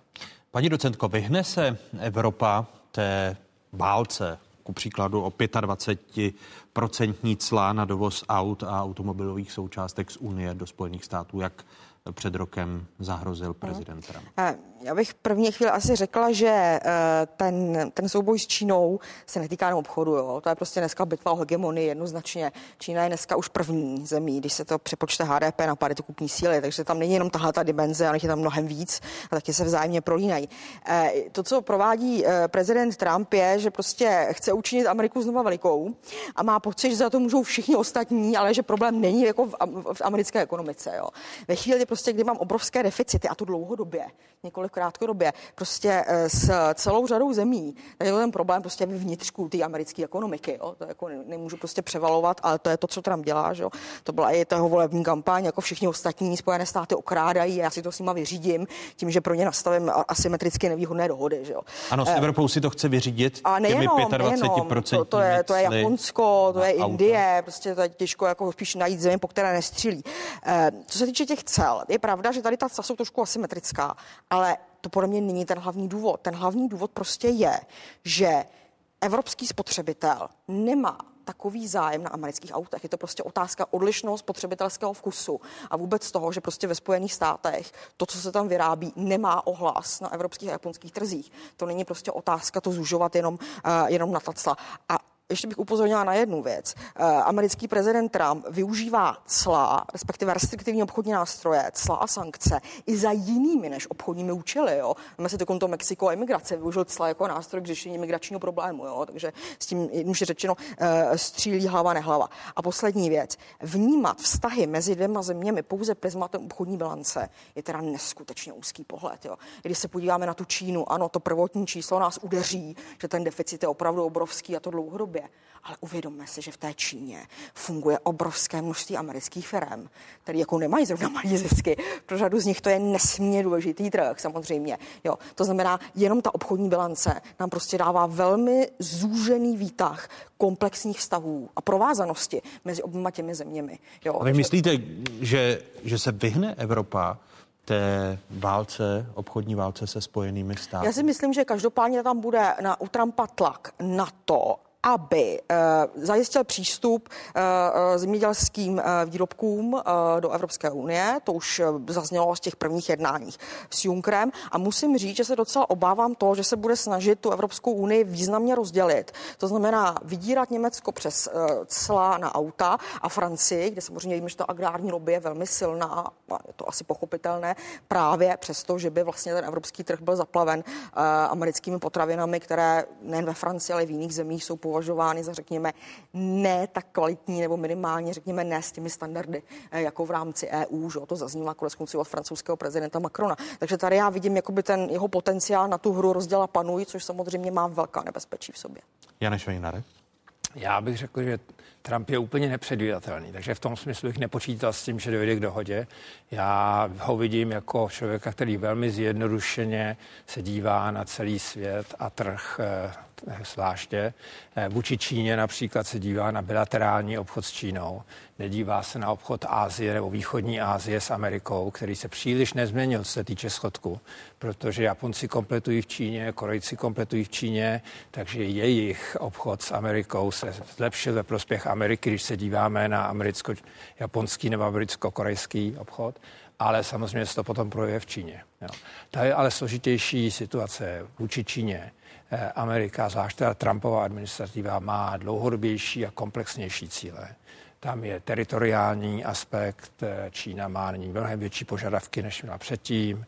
Je tam otázka centralizace, která je velice silná v Číně oproti tomu, co bylo dohodnuto mezi Obamou a Ším a kde Amerika čekala další liberalizaci. Takže tam je spousta konkrétních příkladů a například diskriminace vůči zahraničním firmám. Amerika to vidí jako americké firmy, ale Evropa se s tím veze, Japonci se s tím vezou všichni. A opravdu od letošního roku, když jsem byl na té velké výroční konferenci v Číně v březnu, tak poprvé zahraniční firmy a jejich šéfové začaly přímo a říkat, jak, jak kde jsou diskriminováni a tak dále, což se nedělo předtím. Čili oni vlastně Trumpovi pomáhají eh, k tomu, aby mohl mít razantnější přístup. A de facto nyní, a to je zajímavé, začínají mít obavu, že vzhledem k nadcházejícím prezidentským volbám ve Spojených státech, že Trump bude měkčí a bude chtít mít za každou cenu dohodu. I za cenu, že by oni jako podnikatelé a podniky velké firmy na tom byli hůř. Pak je tam samozřejmě ještě další. Tedy snaha, snaha Donalda Trumpa být znovu zvolen podle vás změkčí eh, jeho tlak a utlumí obchodní válku? Bude chtít tu dohodu mít, protože tím vlastně může vykázat, že svojí tvrdostí, kterou nyní ukazuje, a nejenom vůči Číňanům, ale vůči Evropě, Evropě a tak dále, že je tvrdý vyjednavač, který přišel s velmi dobrou dohodou. A je tam ještě jedna, jeden aspekt, který je velice důležitý. Kdyby to potřeboval a tu dohodu měl, tak může krátce před volbami říct, že Čína tu dohodu porušila a on, silný Trump, jim teďka ukáže, protože my, američani, nebudeme na tom špatně. Eh, když tady dva nejvlivnější ekonomičtí lídři světa, šéfka Mezinárodního měnového fondu a eh, šéf Evropské centrální banky varovali před eh, stupňující se obchodní válkou, před protekcionismem, růstem obchodních bariér a cel. Proměňuje se v těch několika letech česká ekonomika tak, aby nedošlo na slova Eh, šéfky Mezinárodního měnového fondu, pane profesor? Ne, absolutně ne. My jsme velice zranitelní, ona to správně podotkla, to ukazují analýzy ze všech možných částí světa a je tady opravdu nebezpečí, k té eskalaci by mohlo dojít právě proto, že Trump je takový ten pistolník, který střílí od boku a je ochoten uvalit najednou velká cla, uvalil cla na ocel a hliník vůči Evropě, nyní vyhrožuje dalšími že, opatřeními. Takže kdyby opravdu k tomu došlo a ta eskalace pokračovala, protože Evropa bude muset politicky mít určitá protiopatření, jestli k tomu dojde, tak může nastat velká, velká krize typu 30. let minulého století, kde jsme viděli přesně tu eskalaci tohoto typu, protekcionistická opatření. A pro, proč se na to česká ekonomika neadaptuje? Na... Tak já myslím, že to není Sla... lehké se na to adaptovat samozřejmě. My se k tomu můžeme adaptovat, můžeme si tvořit rezervy, můžeme se snažit být eh, více eh, ve více oborech a tak dále, ale to přijde tak rychle, že to přijde a bude to mít takové dalekosáhlé důsledky, že opravdu není možné se na to dost dobře, řekněme, připravit. Které kroky byste, paní docentko, doporučovala na tu lepší adaptaci, aby ten náraz dojdeli k vyeskalování obchodních sporů mezi Spojenými státy, Čínou, Spojenými státy, Evropou, aby ten náraz byl co nejměkčí. Bych doplnila ještě jedno riziko, protože zároveň ten sektor, který tady byl zmíněn, automobilový průmysl, sám o sobě i bez Trumpa, prochází docela hlubokou transformací, která nás může samozřejmě, respektive těžko nás mine. Eh, nemusíme být nadšení z elektromobility a podobně, ale prostě tady se dějí velké věci a to samozřejmě ovlivní to, jak velký vliv ten automobilový průmysl má eh, na, na českou ekonomiku a že až příliš velký, to jako o tom už jsem hovoří dlouho. Eh, k těm opatřím. Já bych viděla takový dvě, tři základní věci. První je, že ve chvíli nějakého nárazu, který tušíte, ale nevíte, kdy přijde, je samozřejmě dobré mít dostatečný manevrovací manevrovací prostor, takový to jako akutní. To znamená mít prostor monetární politiky, tam něco udělat a mít fiskální. Myslím, že máme obojí v tomhle ohledu. Mně se zrovna úplně nelíbí jako ta, ta daňová struktura, to už bych odpověděla trošku někam jinam, ale dejme tomu, že v téhle situaci jsme v relativně slušné pozici na to odvrátit jako něco úplně jako katastrofického, ale to je taková ta akutní, jo, urgentní, rychlá. A e, z dlouhodobého hlediska, to se vracíme k tématu, které je tady, myslím, jako už opravdu doma dlouhodobě, a to je samozřejmě otázka toho, jak je strukturovaná naše ekonomika. To znamená z hlediska koncentrace na určitá odvětví i z hlediska vlastnické koncentrace, bych dodala, eh, dodala já. A doufám, že tady dneska dostaneme k tématu, které osobně považuji za velmi důležité, a to je podpora lokální ekonomiky. Jo. Ta se často vnímá trošku jako taková popelka stranou, ale eh, právě když jako se přižene vychřice, abych tak řekla, do toho lesa, tak ty velký stromy často padnou. Ale to, co drží, je to podhoubí. To znamená, aby skutečně tu lokální ekonomiku brala velice vážně. Jo, jaké tady máme lokální struktury, protože jestli vám něco prostě drží, když je, když je zle, tak jsou to právě tyhle. Ty. Já si myslím, že je potřeba eh, trošku víc na to dbát, nekoncentrovat se jenom na ta velká jména, velké firmy, ale eh, právě vnímat i důležitost toho lokálního propojení, i z hlediska sociální kohoze, prostě jo, ze všech. Což vláda podle vás zatím nedělá? Eh, no, upřímně řečeno si myslím, že tady jsou určité nějaké první dobré náznaky, o kterých se asi eh, budeme bavit z hlediska eh, inovační strategie, kterou předložil pan ministr, i když myslím, že ještě v té době nebyl, nebyl pan ministr. Eh, ale samozřejmě si myslím, že jako v tom máme trošku, trošku spoždění, protože tady pořád tak nějak panuje to okouzlení, jako jo, tím automobilový průmysl a tyhle ty velké fabriky a ty velké závody. Jo, samozřejmě ono vám to udělá ty velké čísla toho HDP, jo, ale jako spolehat se jenom na to, to není dobré. Pane ministře? No ano, máte, máte pravdu. Prostě my jsme zůstali eh, v té situaci, kdy eh, respektujeme pravidla eh, tak, jak jsou rozdělena ve smyslu hospodářské struktury, závislí na automobilovém průmyslu, závislí na průmyslu více jak 30%, z toho automobilový průmysl nám dělá čtvrtinu. Když se podíváme na strukturu exportu, tak opět dominuje automotiv a hned za ním prostě elektropřístroje a tak dále. A právě naší ambicí je nikoli v toto rozbíjet, ale připravit se na dobu, nechci říct horší, ale na dobu, prostě, která nás v každém případě nemine. Proto jsme eh, vytáhli prostě do boje s inovační strategií. Já jsem přesvědčen, že to je možná jeden z nejdůležitějších dokumentů a možná vůbec aktů, který zde vzniknul za posledních možná několik eh, jednotek let, ne, ale prostě za, za posledních 25 a 20 let, kdy jasně říkáme, že budoucnost eh, českého hospodářství, a to teď budeme překlápět do národní hospodářské strategie, bude v přidané hodnotě. My chceme v roce 2030 se stát skutečně ekonomikou založené na, zisku. A nebojím se říct slovo zisk, protože ten zisk samozřejmě uh, zabezpečí solidní příjmy, regulérní příjmy, nikoliv jenom na základě toho, že uh, málo Eh, pracovní síly, ale že to eh, je podloženo produktivitou pro zaměstnance. Firmy budou spokojeny, protože budou tvořit solidní zisky a stát bude spokojen, protože bude vybírat eh, solidní zdroje na daních. Abychom toto mohli zvládnout, proto jsme zahájili tu inovační strategii, kdy míříme do vědy, míříme do výzkumu, extrémním způsobem financujeme v současné době inovace jenom od roku 2015 do roku 2020 zvyšujeme výdaje na výzkum a na vývoj z 27 miliard na 38 miliard. Velmi sebevědomě dneska reprezentujeme Českou republiku v zahraničí, kdy prostě ukazujeme naší zemi jako zemi budoucnosti, nikoli pouze zemí příběhu. Country for the Future se stalo prostě motem České republiky a ukazujeme nás jako zemí univerzit, výzkumu, zemí chytrých lidí, eh, zemí, kde se dá dělat přidaná hodnota, kde se bude investovat do chytré infrastruktury. A toto všechno jsou ty nezbytně nutné kroky, které nám udrží tu přidanou hodnotu, které nám udrží tu ziskovost a staneme se o něco méně závislými na těch dodavatelsko-odběratelských řetězcích. A když bych to řekl úplně zjednodušeně, my nechceme být ve prostředku toho dodavatelsko-odběratelského řetězce, kde se vlastně generuje nejmenší zisk. Můžeme ho generovat buď na konci, že jsme ti tradeři a prodáváme. Tam ale bohužel naše země je příliš malá, popravdě, naše firmy nejsou tak silné, aby zasáhly prostě celý svět. Tak musíme být na začátku a to je právě ten výzkum, to je ten vývoj, to jsou ty inovace a tam si jdeme tu přidanou hodnotu, v důsledku čehož budeme vyrábět uh, finální produkty a v důsledku čehož budeme budeme i méně závislými. To ono, když mluvíte o té inovační strategii, ta byla schválena na počátku letošního roku, když jste ještě nebyl vicepremiérem a ministrem, ale to současné ekonomické prostředí a naše národohospodářská strategie je zřejmá. Eh, většina zisků odplývá z České republiky, je tady podpora těch velkých eh, a to může být to slabé místo v případě, že dojde opět ke zpomalení ekonomiky. Eh, stačí se podívat na závislost na Německu. Do Německa a dalších států Evropské unie se prodává zboží z 97%. Eh, podívejme se na průmyslovou výrobu v Evropské unii, která už dva měsíce za sebou klesá.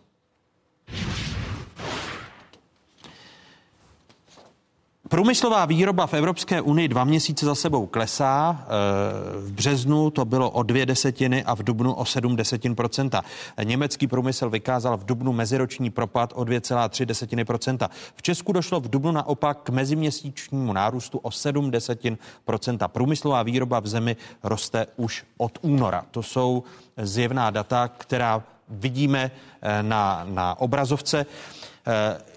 Pane ministře, co v té národohospodářské strategii? Vy jste ji zatím nepředstavil. Bude a, a považuje to za klíčové i s ohledem, co tady říkala paní docentka Švelíková. Tak, eh, jak už jsem řekl, jím základem bude inovace a inovační strategie, která je přijata, která se zavádí. A jinak eh, se eh, vytýčíme vlastně naší pozici v oblasti průmyslu v roce 2030, v oblasti energetiky a energetického mixu, jak už jsem naznačil v oblasti vědy, výzkumu a inovací. Stejným způsobem naformulujeme dopravní infrastrukturu, respektive v dopravní strategii a vše, co je s tím spojeno. Podíváme se na vliv a zejména pozici regionu v roce 2030. Stejným způsobem se budeme dívat i na oblast digitalizace digitalizace a, a další další oblasti. Prostě a kdy vy tu strategii chcete mít hotovou? Strategie by měla být do konce roku hotová, ale co je velmi důležité, tady vzniklo historicky celá řada různých strategií. Obvykle skončily v šuplících, obvykle tvořily excelentní konzultační firmy, kterým se za to zaplatili miliony korun. Tato strategie poprvé bude vznikat na základě toho, že ji bude tvořit trh. To znamená, chci-li určit pozici našeho průmyslu v roce 2030, musíme v tuto chvíli diskutovat se všemi klíčovými průmyslovými hráči, ať už jsou v oblasti automotiv, v oblasti strojírenství, v oblasti chemie. Ty nám dají jejich vize, ty samozřejmě nás nesmí ovlivnit na to, že prostě budeme činit pouze tak, jak oni se řekli, protože zatímco komerční hráči sledují zejména jejich eh, efekt ve smyslu prostě dividendy a ve smyslu prostě jejich eh, v zisku, my musíme sledovat stabilitu hospodářství, my musíme sledovat stabilitu pracovního trhu, my musíme sledovat to, aby jsme se stali ekonomikou, která nebude zcela závislá pouze na eh, světových, světových gigantů. Jinými slovy, do konce roku vláda schválí tu novou hospodářskou strategii, národohospodářskou strategii, která bude i více provázána mezi jednotlivými rezorty. To znamená, že potlačí rezortismus, chápu to správně. Zcela jednoznačně a řekl bych, že to je možná ten nejdůležitější krok, který tam já uvedu vám to na jednom příkladu. Samozřejmě v součástí té strategie musí být i uh, koncepce v oblasti vzdělávání. A my chceme, aby ta koncepce eh, v oblasti vzdělávání reflektovala to, kde budeme i v oblasti hospodářství třeba v roce 2030. Jestliže se budeme bavit o tom, že zde budou elektrovozítka, jestliže se budeme bavit o tom, že zde bude autonomní řízení vozidel, jestliže se budeme bavit o tom, že zde bude jádro výrazně posíleno, tak to znamená, že už dnes na to musíme začít vychovávat kapacity. Už dnes musíme začít otevírat programy na vysokých školách. Už dnes musíme se zaměřovat prostě na specifické pro, projekty a programy na středních školách. Prostě jednoduše musíme uh, namodelovat tu situaci ve vzdělávání tak, aby v momentě, kdy zde budeme mít nějakou strukturu hospodářství, jsme na to taky měli dostatek prostě lidí a vzdělaných lidí a lidí prostě, kteří budou schopni v té konkurenci obstát. To je nesmírně důležité a to zde nikdy historicky nebylo, protože každý rezort si vždycky po svém, udělal si svoji koncepci, strategii, nedíval se, co je vlevo, nedíval se, co je vpravo. A, a to budete muset měnit i kompetenční zákon, protože bez zesporu eh, to, jak ten rezortismus je nastavený, souvisí právě s kompetenčním zákonem. Ne, je to o vzájemném respektu, je to o tom, že se komunikuje společně, je to o tom, že když se něco tvoří, tak se okamžitě to porovnává s rozpočtem, současně se uh, jedná s to se snažili komunikovat i ty předchozí. Vy opravdu nemyslíte si, že budete muset do kompetenčního zákona sáhnout? Eh, v tomto případě není nezbytné sahat do kompetenčního zákona. V tomto případě nezvyklé to dotáhnout, domluvit a poté řídit, protože obvykle to skončilo tak, že už to poté nikdo nijak neřídil. Celá řada těch strategií a těch vizí nebyly vůbec špatné, ale buď se rychle vyměnila vláda, anebo tam nebyl element nebo persona, která by byla schopná něco něco dotáhnout do konce. A jestli tahle ta vláda je v něčem, troufám si tvrdit, velmi schopná a dobrá, tak je to v tom, že to, co řekne, tak ty cíle realizuje a snaží se do toho do konce. Můžeme diskutovat, co je dobře, co je špatně, můžeme diskutovat, jak by se na to dívala opozice, ale v každém případě ten přístup uh, realizační, nikoli pouze deklaratorní, ten si myslím, že je zcela zjevný. Co by v té strategii mělo být podle, z vašeho pohledu? Já si myslím, že je velmi důležité, aby ta strategie opravdu šla cíle vědomě za inovacemi a špičkovostí, musíme si uvědomit dvě věci. Za prvé, každá země má tento cíl a tuto strategii. Nikdo nechce dělat věci s malou přidanou hodnotou. Jo.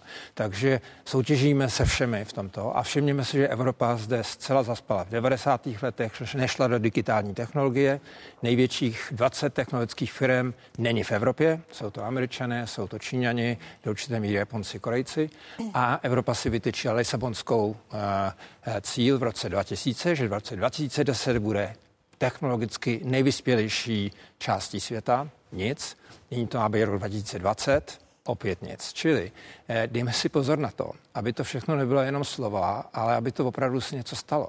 No to naše, to, naše, to, naše univerzity, kolik jich je v první, v první dvoustovce? Žádná. Žádná. Takže my chceme excelenci a budeme stavět na něčem, kde jsme 30 let neinvestovali do toho, aby jsme byli v první stovce.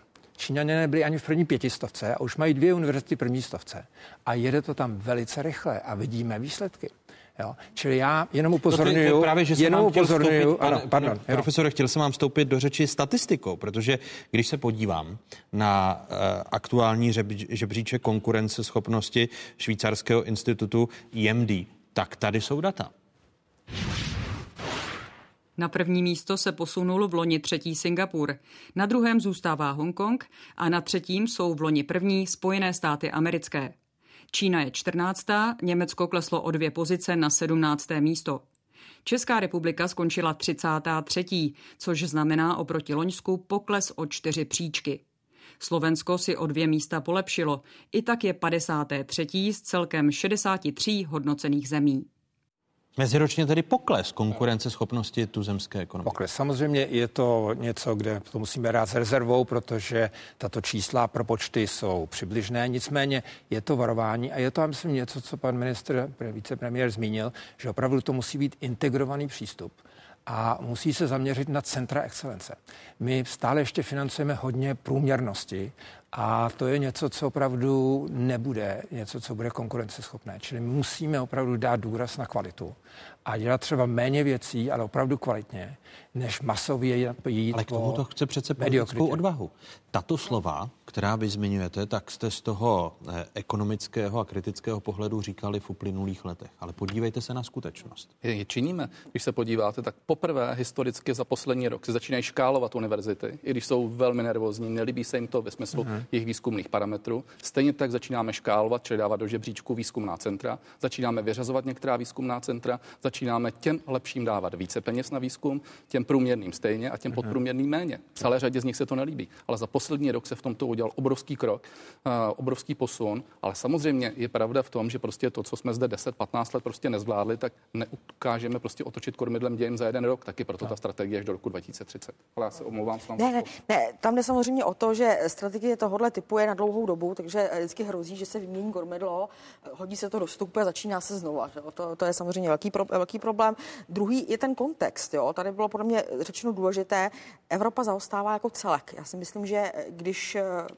se bude tvořit ta strategie, že by bylo možná dobré podívat se na tu německou průmyslovou strategii, jo, která vlastně poprvé přiznává uh, to, že nejenom, že Německo zaostává ne v těch tradičních průmyslech, ale v těch moderních, a že vlastně s ním zaostává i, i celá, uh, celá Evropa a přímo tam benuje ty země, které vlastně jsou napřed v různých sektorech, Spojené státy, Čína a Japonsko v tomto pořadí. Jo. To znamená, tohle je potřeba taky vnímat, že ten kontext se netýká jenom nás, ale že tomu, že to bude asi problém, který Němci pocitují velmi silně, takže ho asi budou chtít řešit i na té uh, celoevropské úrovni. Já tam vidím ještě dvě maličkosti. První je, hovoříte o tom, že chcete podporovat ty excelentní lidi, ale teď si uvědomíme, jako, jaká je u nás mzdová úroveň obecně jak ty lidi tady udržíme.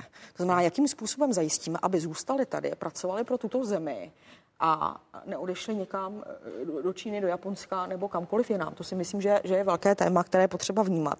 A já musím říct, že eh, jsem ráda, že pan ministr je optimista, já jsem trošku menší. Já si myslím, že ten mezirezortismus u nás je skutečně jako trvalý velký problém a e, asi to budete vy i reflektovat. Myslím si, že strategie tohohle typu jediná osoba, která je může řídit, je přímo premiér jo, že jako samou představa nějakých jako rad RVV a podobně, jako to máte v té inovační, tam si myslím, že to, že to nebude dostatečné. Proto jsem se ptal na změnu kompetenčního zákona, no, že když to... to nebude premiér, tak jestli by prostě... Já si myslím, že by to měl být i premiér a víceméně bych viděla, že to asi je jako jediná osoba, která by byla schopná tyhle věci nějakým způsobem zvládnout. A poslední, my se ocitneme dříve či později před rozhodnutím eh, specializace. Jo, to znamená, určitě nemůžeme chtít, aby naše ekonomika, která je poměrně malá, prostě eh, měla jako hromady sektorů, ve kterých bude excelentní. Ten nesmysl, to prostě vůbec nezvládneme. Nejsme ekonomika, jako, jako je Čína, která je obrovská. To znamená, jakým způsobem učinit ten výběr. Jo? A to je vždycky riziko, ale teď by se prostě udělat musí, protože představ, sám se neudělá. Já bych ještě trošku rozšířil ten koncept, který zmínil pan minister, a sice ta ziskovost.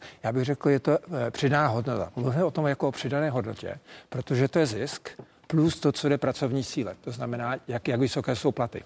Takže my chceme být ekonomikou, která je konkurenceschopná s vysokými platy, vysokými příjmy a s vysokým ziskem. To znamená při vysokou přidanou hodnotou.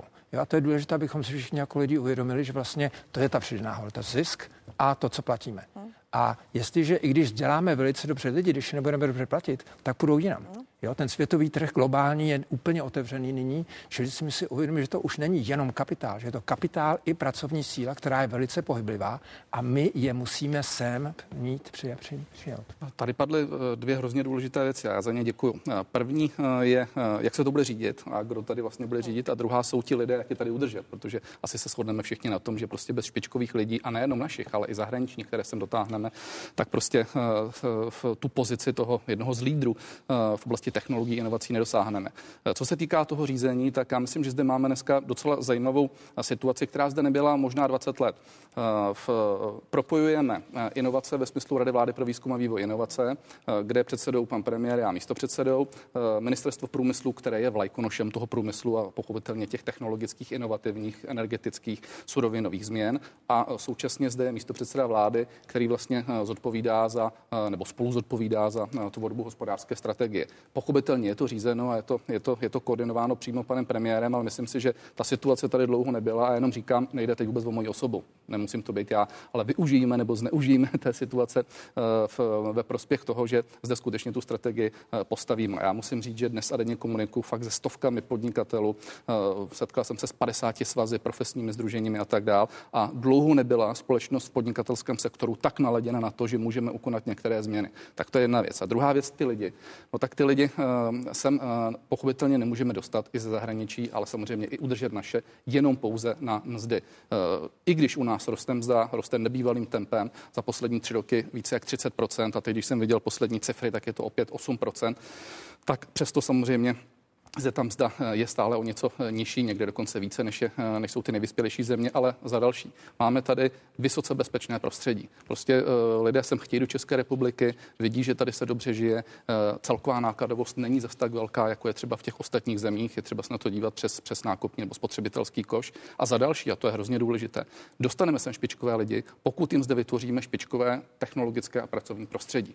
Uh, máme zde přes 100 výzkumných center. Řeknu jenom příklad jedno, které je takové prestižní a to je to Eli Beam Lines, to je uh, možná nejlepší laserové centrum na světě, které je kousek tady od Prahy v Břežanech. Je tam 300 pracovníků, uh, valná většina z nich jsou špičkoví američtí, francouzští uh, vědci a výzkumníci. A když se jich zeptáte, proč tady jsou, oni vám neřeknou, že to je díky mzdě. Oni si ve Francii, v Americe vydělají o něco víc, ale protože pracují v centru, které je nejlepší na světě, dosahují tam špičkových výzkumných výsledků a za dva, za tři, za čtyři roky se vrátí do Spojených států a z toho samozřejmě budou prostě mít uh, excelentní, excelentní efekt. A není to jenom třeba o těchto výzkumných centrech. Čili je třeba je sem dostávat za prostředím a stejně tak naše lidi, kteří jdou studovat k vám do Spojených států, do Francie, do Anglie, tak vytvořit prostředí, a to je cílem té inovační strategie a té nové hospodářské strategie, prostředí toho, aby se sem rádi vraceli. A rádi se budou vracet tehdy, když uvidí, že zde mají dobrý job, jestli je to v privátu, jestli je to ve školství, jestli je to ve vědě, to je úplně jedno. A nemusí to být jenom o těch penězích, ale musí se tady realizovat. A k tomu, když dáme tu, řekněme, vazbu, k tomu prostředí, k tomu, když dáme to, že to je bezpečné, k tomu, když dáme v to, že jsme stabilní pracovním trhem, tak si vůbec to nevidím černě a naopak si myslím, že ta perspektiva by mohla být docela slušná. Když jsme, pane ministře, u toho stabilního pracovního trhu, tak hospodářská komora vás vyzvala v květnu, aby eh, vláda mimo jiné zvýšila kvóty pro zaměstnávání zahraničních pracovníků na 50 tisíc ročně. Kolik cizinců se dnes pohybuje na tuzemském trhu práce? Podívejme se na data.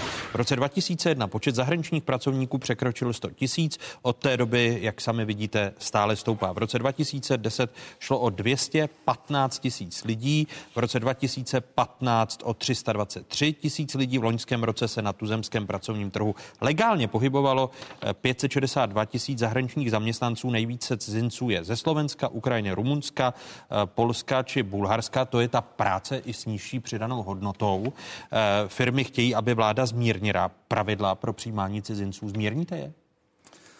Tak uh, už jsme začali dělat první kroky, respektive my je děláme. Já si vzpomínám, že když jsem byl v asociaci, tak jsme zde měli 3000 roční kvotu na Ukrajince a hrozně jsme bojovali, aby jich bylo 5000 a teď jsme v situaci, že jich máme 20. A tedy uh, prosadili jsme před 14 dny uh, to, že jich bude 40, 40 tisíc, podotýkám, v ročním, v ročním objemu. Ono to neznamená, že jich sem nepřijde více, ale jdu v takzvaném tom zrychleném režimu, který umožní těm zaměstnavatelům toho pracovníka mít poměrně, poměrně rychle. Ve stejný den v podstatě nebo stejný měsíc víc otevíráme a zvyšujeme kvóty i pro ostatní pracovníky, ať už to jsou, myslím tím, z neevropské unie, to znamená, ať už je to Srbsko, ať je to Bělorusko, ať je to Kazachstán, eh, ale bavíme se dneska už i o eh, Filipínách, eh, o Indii, o Bangladeši. Byť to jsou řádově třeba po tisícovce, tak ale když to nakonec vyskládáme, tak k těm 40 tisícům Ukrajincům bez problému vyskládáme dalších 10-15 tisíc a jsme na tom požadavku té hospodářské komory, aby to bylo ročně přibližně 50 tisíc. Samozřejmě, že musíme taky respektovat zájem odboru, odborářů, protože tady vám vstoupím do řeči, protože odbory právě v souvislosti s tou Ukrajinou říkají, to není o uh, té kvalitní, excelentní pracovní síle, ale ten tlak Právě. je posilování těch montoven. To znamená, že to jde, ano, paní Ne, já jsem zrovna chtěla říct, jako, že mi to prostě připadá, že jako jeden krok dopředu, dva kroky dozadu. Jo? Takže my se tady bavíme o inovační strategii a potom skončíme u toho, že dovezme 50 tisíc Mongolů, Filipinců, Ukrajinců, ještě, ještě paštů, jste zapomněl, pane ministře z Afganistánu, jako, aby, aby, to bylo pestrý. Tak prostě buď budu tu ekonomiku modernizovat, a nebo fixuju tu její strukturu na to, abych si prostě dovážela levnou pracovní sílu. Jejímž jediným jako účelem je, je tady sociální dumping. A nebudeme si ani povídat, jak fungují pracovní agentury, že jo? To, to víme, jakým způsobem tady jako eh, ten obchod s lidma, který vypadá k eh, polovina mafie, polovina vykořišťování, to je jako já asi jasný, jak to, jakým způsobem to funguje. Musím říct, že tohle to jako eh, je pro mě jako naprostý krok uh, zpátky, který má navíc spoustu nebezpečí. Nejenom Jinými slovy, to, co vláda oblasti, učinila na začátku, na začátku jako... června u, u těch Ukrajinců uh, z těch 19 600, kdy zdvojnásobila no. kvotu pro přijímání na 40 tisíc, je podle vás krok špatným směrem? No tak jako, když se podíváte, co vám to říká o té ekonomice. Je, ta ekonomika jednoznačně jako je stavěná tak, že potřebuje nízko kvalifikovanou pracovní sílu. Většina těch volných pracovních míst má tuhle charakteristiku. Že? A my místo, abychom se snažili prostě jako tu strukturu změnit, jak se tady o tom bavíme, tak místo toho se ji prostě snažíme zachovat a ještě ji podporovat. Jo. Já to prostě vidím jako další krok v té politice, opravdu tý uchování té levné práce. Nejdřív si podsekneme korunu, jo, takže se nám nekonverguje, prostě nám tady eh, trčí kurz nějakých 25-60, což je hrůza sama o sobě, a teď ještě prostě budeme dovážet desetitisíce prostě levné pracovní síly. A řekněme si na rovinu, ve chvíli, kdy přišla nějaká krize, myslíte si, že tyhle ti pracovníci jakoby ty budeme přesouvat jak nábytek, že vám odejdou? No neodejdou, budou tady a budou vám tlačit ty mzdy směrem dolů. No, nebudou, protože jim eh, neobnovíme to výzvu. Ale, ale, to, ale to není to tady nelegálně. Ale to není to podstatné. Podstatné je jiná věc. My neotočíme prstenem Arabely prostě tak, že tady změníme prostě strukturu našeho hospodářství. My jsme v situaci, že dneska nedostatek pracovní síly je největší bariérou vůbec růstu firm. My zde máme 200 tisíc těch, kteří jak si žádají o práci či nezaměstnaní a 350 tisíc požadavek firm a dokonce se to dneska už dostává ke 400 tisícům. Fajn, chceme robotizovat. Víte, že jsme představili strategii umělé inteligence. Víte, že investujeme extrémním způsobem do digitalizace, ale toto všechno má nějaký čas. My zde prostě neuděláme z toho hospodářství během několika měsíců hospodářství založené prostě na umělé inteligenci. To hospodářské všechno... komoře tedy u těch Ukrajinců se muselo vyjít vstříc, i když si právě můžeme poslechnout eh, zástupce odborů, eh, protože právě ten postoj k ukrajinským zaměstnancům k levnější pracovní síly Josef Středula kritizuje. My jsme nikdy neříkali ne zaměstnancům ciziny. My jsme ale řekli, že pokud někdo z ciziny bude pracovat v České republice, tak je za stejných podmínek jako český zaměstnanec. Není důvod, aby mu někdo dával méně jako třeba ukrajinským zaměstnancům. My bychom chtěli, aby ty příjmy, to znamená mzdy, byly daleko vyšší a tato nezaměstnanost je k tomu samozřejmě ideální situací a taky je to výzva eh, vůči majitelům a zaměstnavatelům, aby investovali eh, do výroby, protože toto je přece, my nechceme mít eh, sice výbornou ekonomiku, dokonce máme 90 50 průměru Evropské unie HDP. My chceme taky, aby mzdy byly eh, zodpovídající takové výkonnosti ekonomiky a ty zdaleka nejsou, takže z tohoto pohledu my budeme dále tlačit na mzdy.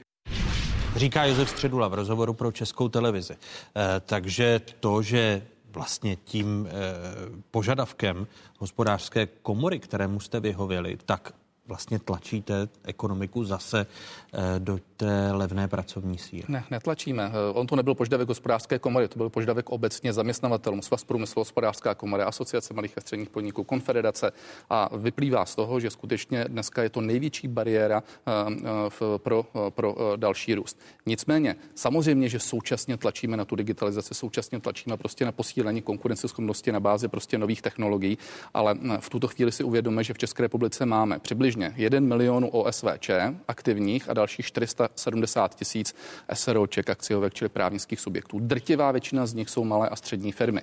Ty malé a střední firmy prostě nepřejedou na takzvanou technologii 4.0 prostě ze dne na den a oni dneska, aby mohli byli schopni exportovat, aby byli schopni vyrábět, potřebují pracovní sílu. Mimo jiné, to opatření, které eh, vlastně teď proběhlo, současně nijak nedegraduje eh, pracovní trh, protože pokud jste se tam eh, v tom zorientovali, tak se tam současně přijal opatření, ze kterého tady nejsme úplně nadšeni, ale byl to výsledek kompromisu na bázi tripartity, záměrně říkám tripartity, nikoli vlády, kde se dokonce neschodly ani některé odborářské svazy, ani ne úplně všichni zaměstnavatelé, než kvůli tady vládní činitelé. A znamená to v finále to, že vlastně ti Ukrajinci, kteří sem přijdou, tak mají garantovanou o 20% takzvanou zaručenou základní mzdu vyšší než eh, čeští pracovníci. Nám se to úplně nelíbí, protože zdá se nám logické, proč by měl mít prostě někdo garantovanou zaručenou mzdu než čeští. Faktem je to, že se to pak přepočte na ten objem, tak to bude minimum pracovníků, protože ta zaručená je skutečně ta minimální v tom daném, eh, v tom daném rozstylu, v tom daném, eh, v té, v, té, v, té, v té dané oblasti. Ale principiálně tím říkáme, že se tím netlačí tam zda dolů, naopak tím opatřením se do určité míry zafixovala tam zda, čili odbory v tomto mohou být, mohou být spokojené. Ale není dnes jiné cesty a zvykněme si na to, že ještě po dobu několika let, pokud ekonomika poroste a nechceme začít prostě zadrhávat, nechceme začít být eh, ve světě prostě neschopní exportovat, protože prostě to nebudeme schopni vyrobit, takže sem na určité profese prostě nebudeme moct ex- eh, importovat lidi. Čistě... Jinými slovy, počítáte s tím, že dál budete ty kvóty navyšovat? No, navyšovat otázka, jak poroste ekonomika, ale uvědomme si, že někteří naši lidé prostě nechtějí do určitých odvětví. Jestliže zde bylo prostě v roce 2005 800 absolventů zednických profesí a v současné době v České republice jich končí přibližně 200, 250, což je troj a čtyřnásobek méně, tak nám nezbývá, než sem prostě převést Ukrajince, jinak prostě a jednoduše nebudeme stavět. A pokud někdo vymyslí nějaký jiný klíč, jak se to excelentně zrobotizuje, jak se tady vytvoří umělá inteligence a ta za nás prostě postaví tu zeď, já to nevím. Tedy, bych... že u čísla 40 tisíc to zjevně nekončí, když ekonomika poroste. Uvidíme, jestli, jestli, protože samozřejmě ten trh saturuje, uvidíme, jak poroste ekonomika, ale dovedeme si představit, že ještě možná lehce to poroste. Že to lehce poroste. Já myslím, že se na to musíme podívat následovně. Po 30 letech stále ještě máme mzdy a platy, které jsou velice nízké oproti Německu a Rakousku. Přesně 30 až 50% přesně tak podle toho. To je velký neúspěch a je potřeba opravdu, aby od odbory, ale vůbec všeobecně společnost se nad tím zamyslela, jak toto zvýšit. Jestliže se budou zvyšovat, tak bude poptávka po další pracovní síle stoupat, ale ne tak rychle, jako stoupá nyní za těch velice nízkých eh, platů a mest. Čili tady ten trh bude ekvilibrovat, bude se vyrovnávat v vyšším mzdě, což je žádoucí. A potom je dobré, když ti zahraniční pracovníci přicházejí přesně do těch oborů, jak bylo řečeno, a sektorů, kde místní lidé už nepracují nebo nechtějí pracovat, ale tudíž tyto zahraniční pracovníci jsou komplementární, nejsou nahra, nahrazují místní lidi, ale doplňují je, jsou doplňující. Jo v zemích, kde to funguje dobře, přesně tak toto desetiletí pracuje. Funguje, že ty, kteří přichází z zahraničí, doplňují vlastně a ne nahrazují ty domácí, tudíž nemají snižující tlak nebo tendenci na místní. A to se podle vás děje jo? i v České republice? A to se, když se to díváte se, teď na zvyšování když, těch Když se na to podíváte do velké míry, to je v České republice, ale je potřeba, aby došlo k tomu růstu platů, protože to samo bude mít ten efekt, že zaměstnavatelé budou požadovat víc, ale ne o tolik víc pracovní síly a budou ty zahraniční pracovníky lákat přesně tam, kde vlastně nemají dostatek místních pracovních sil, nebo kde místní pracovní síla je příliš drahá. Ale to, že je drahá, je dobré. To, je, to znamená, že ten blahobyt a společenský standard je vyšší. Čili tady se na to musíte dívat komplexně v tom, že my nechceme ekvilibrovat, nechceme vyrovnávat za nízké mzdy, my chceme vyrovnávat s vysokými mzdami. To je to umění. Není umění eh, mít konjunkturu, když máte velice, velice nízké mzdy. No. Co je důležité, je Dánsko. Prostě jak mít schopnou ekonomiku, která má velice vysoké mzdy a platy. A myslíte, že na to jsme si odpověděli, když se teď podíváte na největší spor, který je v rámci tripartity, tak je o minimální mzdu, kdy odbory chtějí, aby rostla rychleji, zaměstnavatelé říkají teď a už dost, dochází ke zpomalování Vůbec, ekonomiky. to je úplně se, e, cestné. Minimální mzda je tak nízká oproti, kde, kde je v průměrné mzdě, e, oproti jiným zemím, že nemá velký efekt. Čili ano, klidně ji zvedněme, ale nebude to mít velký efekt. Ten velký efekt bude, jestliže odbory a ostatní hráči se jim podaří zvýšit mzdy a udržet produkty. Bude to bude tlačit taky na efektivnost. To je další aspekt. Co potřebujeme v rámci té strategie, kterou pan ministr zmínil, je efektivnost státní zprávy, efektivnost samozřejmě v podniku a tak dále. A tam bude fluktuace ve smyslu, že podniky, které nejsou velmi efektivní, zajdou, ale nové, které jsou velmi efektivní, budou stimulovány právě touto hospodářskou inovativní politikou. Prostě o a, to, aby... a HDP se zvedne. To je přidaná hodnota. Jo? O tom se bavíme. Tam jde prostě o to, aby ten dovoz jako těch pracovníků, jako Mongolsko, já nevím, kdo ještě, prostě nám tady skutečně nefixoval tu strukturu, že tady prostě potom máme firmy, které dokáží přežít jenom ve chvíli, kdy prostě platí svým lidem 13 tisíc hrubýho a ještě z nich sdílejí kůži 12 hodin denně, že jo? Protože v tu chvíli prostě jsme pořád na pozici nějaký polorozvojový země, o to tady jde. A, samozřejmě, že ten tlak na ty mzdy samozřejmě jde, ale, ale asi to nebude prostě jakoby jediná, jediná cesta, nemůžeme zase všechno dávat jenom na ty odbory, že jo? Já bych tady viděl spojení mezi vámi dvěma v tom, že eh, dočasně ty existující firmy jsou výborné. Ať fungují, ať zaměstnávají, ať platí, protože z toho je potom, jsou z toho ty zdroje, daně a tak dále, ze kterých se může financovat ta inovativní politika. Ale není to něco, co je dlouhodobě udržitelné. Dlouhodobě se musíme přetransformovat na ekonomiku. Díky, pane profesor, my dlouhodobě to říkáme už 30 let. Souhlasím, to, je, to, je, to, je, to je moje ano, teze. Tak teď proto děláme ty konkrétní kroky, protože minimální zde není tím hlavním sporem v rámci tripartity, ono to možná hodně, hodně rezonuje, že se to vždycky mediálně trošku víc viditelný, každý si hraje trošku svoji politiku, ale eh, průměrná mzda dneska je 32,5 eh, tisíce. Eh, rosteme 8%, rok předtím zase 8%, to byl rok předtím opět 8%, ačkoliv ekonomika roste řádově někdy mezi 2 až 4 procenty. Dobře, v, nikdo nespochybňuje to, že bychom chtěli vyšší mzdy a měřme k ním konečně prostě vyšší mzdy budou znamenat prostě vyšší spotřebu a přesně, to svým způsobem má prostě vysokou logiku. My chceme jenom jedinou věc, aby ty mzdy odpovídaly výkonnosti těch firm, aby to nebylo jenom na bázi prostě tvrdého střetu mezi odborem a mezi tím zaměstnavatelem, aby to nebylo jenom proto, že zde máme v tuto chvíli méně pracovníků, tak prostě ti ostatní si mohou říct o více, protože to je cesta do pekel. Potom v tom případě, když potom bude jakákoliv ekonomická krize, tak se nám to všem vymstí. A právě to, co děláme, je to, že investujeme do té přidané hodnoty. Byť to nebude za rok, za dva, kdyby někdo řekl, toto absolutně není populistické opatření této vlády. My dneska investujeme do něčeho, co ve finále sklidí vláda nejdříve ta za námi a možná ještě ta, která nastoupí, nastoupí poté. Protože když se dneska bude investovat do vědy, do výzkumu, do inovací, tak budeme tvořit ty finální produkty s tou přidanou hodnotou, o kterou tady diskutujeme, a poté přirozenou cestou budou mít podobně jako v tom Dánsku. Mimo jiné, ty skandinávské země jsou velkým naším vzorem, možná větším ještě giganti, kteří jsou, protože mají k nám demograficky, geograficky, ekonomicky blízko. Tak poté jsem přesvědčen, že ti lidé u nás budou mít velmi dobré, velmi dobré mzdy, ale nesmíme to postavit pouze na bázi toho, že eh, v současné době je tady nižší mzda, než je třeba v Německu. Musíme se taky dívat na výkonnost těch firm, na tu přidanou hodnotu, na ten finální produkt. A to je to, k čemu my celou dobu směřujeme, aby jsme prostě byli maximálně nezávislou ekonomikou, která si sama bude rozhodovat a samozřejmě bude napojena v těch dodavatelsko-odběratelských řetězcích, ale bude prostě tady tvořit ten zisk. Pane ministře, ale vy jste teď spíš jako vláda na straně těch zaměstnavatelů, protože eh, když jsem se díval dodat Eurostatu, tak eh, mzdové náklady v eurozóně v tom letošním prvním čtvrtletí meziročně se zvýšily o 2,5 procentního bodu, hmm. v České republice o necelých 8 hmm. procentních bodů, ale je tady právě tlak na to, aby mzdy už takto rychle nerostly, byť právě jsme se nedostali na ten průměr nebo stále zaostáváme v té levné pracovní síle? Pozor, je třeba rozdělovat ty dvě věci. My neovlivníme samozřejmě růst mest v privátní sféře. Tam si prostě musí samozřejmě rozdat karty zaměstnanci, eh, zaměstnavatele a tak dále. My se snažíme být trochu střízlivější v té veřejné sféře, kde říkáme na jednu stranu. Uh, učitelé dostali slíbeno, že na konci roku 2021 bude 45 tisíc průměrná mzda. Toto se dodrží. Uh, na příští rok navrhujeme 10% růst. Uh, Byť jste měli navrhovaných 15%. My ale tvrdíme, že se zvládne těch 45 tisíc průměrné mzdy a zvládne se to tempem 10% Zdravotníci, respektive lékaři, eh, diskutovali jsme na poslední tripartitě, rozstřel mezi 79 až 85 tisíci průměrná mzda u lékařů s ambulantní či neambulantní péči. Tam je třeba to rozlišovat. Samozřejmě uznávám, je to včetně přes času, včetně všeho, co je s tím. Nicméně troufáme si tvrdit, že se to začíná srovnávat s průměrem, s průměrem Evropy. A teď samozřejmě těm ostatním se snažíme být trošku střízlivější, čili my navrhujeme dvouprocentní růst. Nicméně, pokud rezorty naplní to, co slíbili, a to je desetiprocentní úspora, tak polovičku z toho, co se uspoří, což je 5%, pustíme opětově do těch mest. Je to motivační a my říkáme, dokážeš někde uspořit, dostaneš navíc a v tu chvíli ti lidé rostou 7%. To je podle mého názoru fair a do určité míry to kopíruje i, eh, i růst ekonomiky. Jen to je správné v tom, že je tam důraz na zlepšení kvality, na zlepšení efektivnosti. A to je přesně správné. Přesně Ty mzdy by měly růst společně s produktivitou, to je jasné. A v tom smyslu je to zase se vracíme té přidané hodnotě, protože ta přidaná hodnota je produktivita a z část toho jde na to mzdy. To celou dobu řešíme. Čili to je úplně, úplně správné. Ano. No, já bych ještě doplnila jednu věc. Jo. To, to není otázka jenom efektivity, ale prostě ta produktivita je přece hodně ovlivněna v tom, vy jste to tady řekl, kde, v jakém místě toho výrobního řetězce jste, že jo?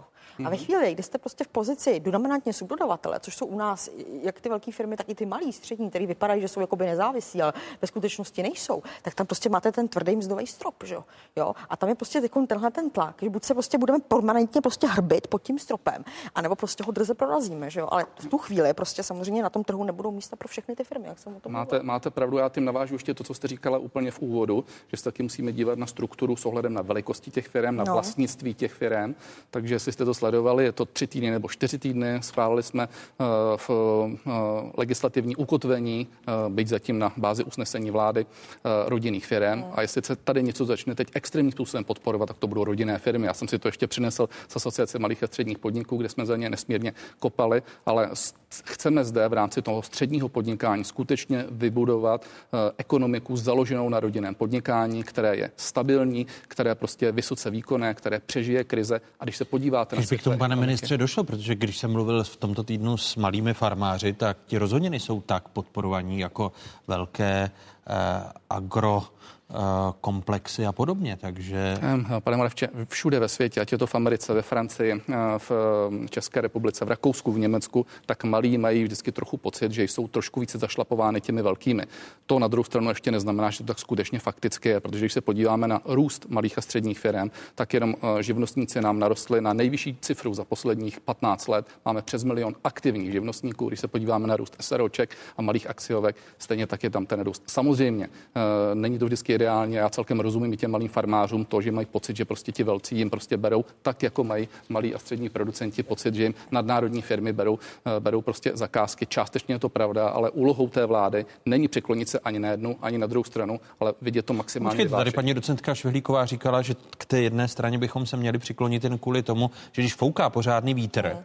tak eh, je to ta, ta stabilita. Ale hlavně to může být zároveň těch českých struktur. Samozřejmě. No, to ale nezapomeňme na to, eh, že uh, ti malí jsou rovněž dodavatelé, subdodavatelé těch velkých a do určité míry třeba uh, podívejte se, kolik malých a středních firm je vázáno na korporaci typu, typu Škodovky. Já tím neříkám, že prostě budeme podporovat velké, já tím jenom říkám, že by to mělo být vyvážené, ale v každém případě ta priorita rodinného podnikání se vším všude a dělám na to celou řadu legislativních uh, nástrojů dneska, tak si myslím, že je naprosto správná. A pokud půjdeme cestou malého středního podnikání založeném na family business, jako to udělali celé uh, osta, osta, ostatní země, tak se dneska podívejte, jsou daleko méně zranitelné v době krize přežívají daleko lépe.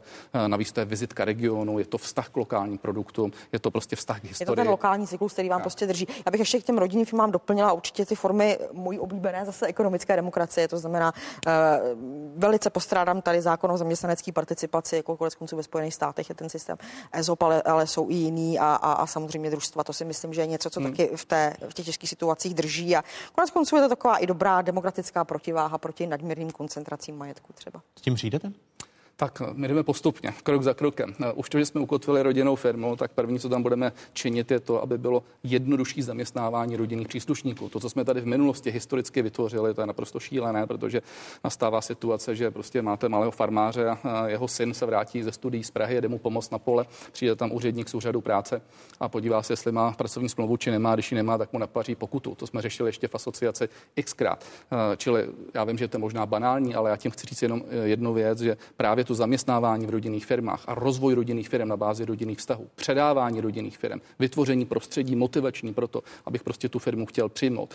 Třeba i včetně určité, řekněme, bonifikace podpory toho, když budu reinvestovat vlastní kapitál, když to řeknu česky. Nevezmu ty peníze neutratím je s rodinou za nedovolenou, ale dám je zpátky do té firmy, tak se mi to eh, zobrazí, jako to třeba dělají ve Španělsku, o něco výhodněji a můžu si dát do těch nákladů například průměrnou úrokovou sazbu, anebo alespoň na nějakou repo sazbu, kterou prostě dává španělská centrální banka. Tak to jsou takové ty drobné výhody, které by měly motivovat. Ale úplně ta primární motivace je to, že jim vytvořím jednoduché prostředí, nebyrokratické prostředí, motivační pro to, aby ta práce taky bavila, protože garantuje vám, že rodinné firmy nejsou pouze o penězích, nejsou pouze A to všechno dáte do zákona. To nelze dát do zákona. Toto je otázka eh, tvorby prostředí a řekněme určitého přívětivého prostředí, které se snažíme mimo jiné i teď na mém rezortu dělat, je daleko otevřenější. Jednáme se všechny a snažíme se jim ukázat, že ten stát tady není ten drát. Počkejte, aby, no ale aby eh, se s nás zaměstnávali eh, ti rodinní za, to ano, to zaměstnanci, ano. tak to přece musíte dát do zákona. To ano, to ano, já jsem teď říkal spíš to prostředí ano. obecně. A, a ale... to bude v zákoně kdy? To bude v zákoně no, v momentě, kdy to teď začneme eh, připravovat. Znamená, teď se ukotvila ta, eh, to usnesením se ukotvilo vůbec, kdo je ta rodinná firma, čili máme už tu definici a v tuto chvíli pro jejich rodinné příslušníky začneme společně eh, s ministerstvem práce sociálních věcí a ministerstvem financí připravovat prostě celou řadu jakýsi balíček, který by, který by měl, nechci říct motivovat, ale který by zjednodušil, zjednodušil. Což znamená ale i daňové úlevy pro ty, eh, pro ty rodinné firmy, jestli to chápu správně, že si budou moct odpočítat to, jak jste to Velmi, velmi mírně. Cílem není to, protože to je obrovské množství firm, že tady nasadíme prostě nějakou daňovou redukci a pak budeme zase vytvářet výjimku z výjimek a další. Smyslem je spíš to, aby skutečně oni do toho šli motivačně, ale dovedu si představit jedinou tu daňovou výhodu v tom, že když reinvestuje vlastní peníze a dává je tam a nepůjčuje si je z banky, což by mimo jiné vytváří daleko stabilnější prostředí v době krize, protože poté ty firmy jsou závislé na bankovních úvěrech, takže bude moct si odpočítat například průměrnou eh, v eh, bankovní sazbu anebo třeba nějakou reposazbu eh, do nákladu toho té investice. Kdybyste tento zákon o podpoře malých firm, to znamená, že asi půjde těch rodinných firm, kde bude vycházet ze změn zákonů, které spadají pod ministerstvo práce sociálních věcí, ministerstvo financí, kdybyste ten balíček chtěl mít hotový?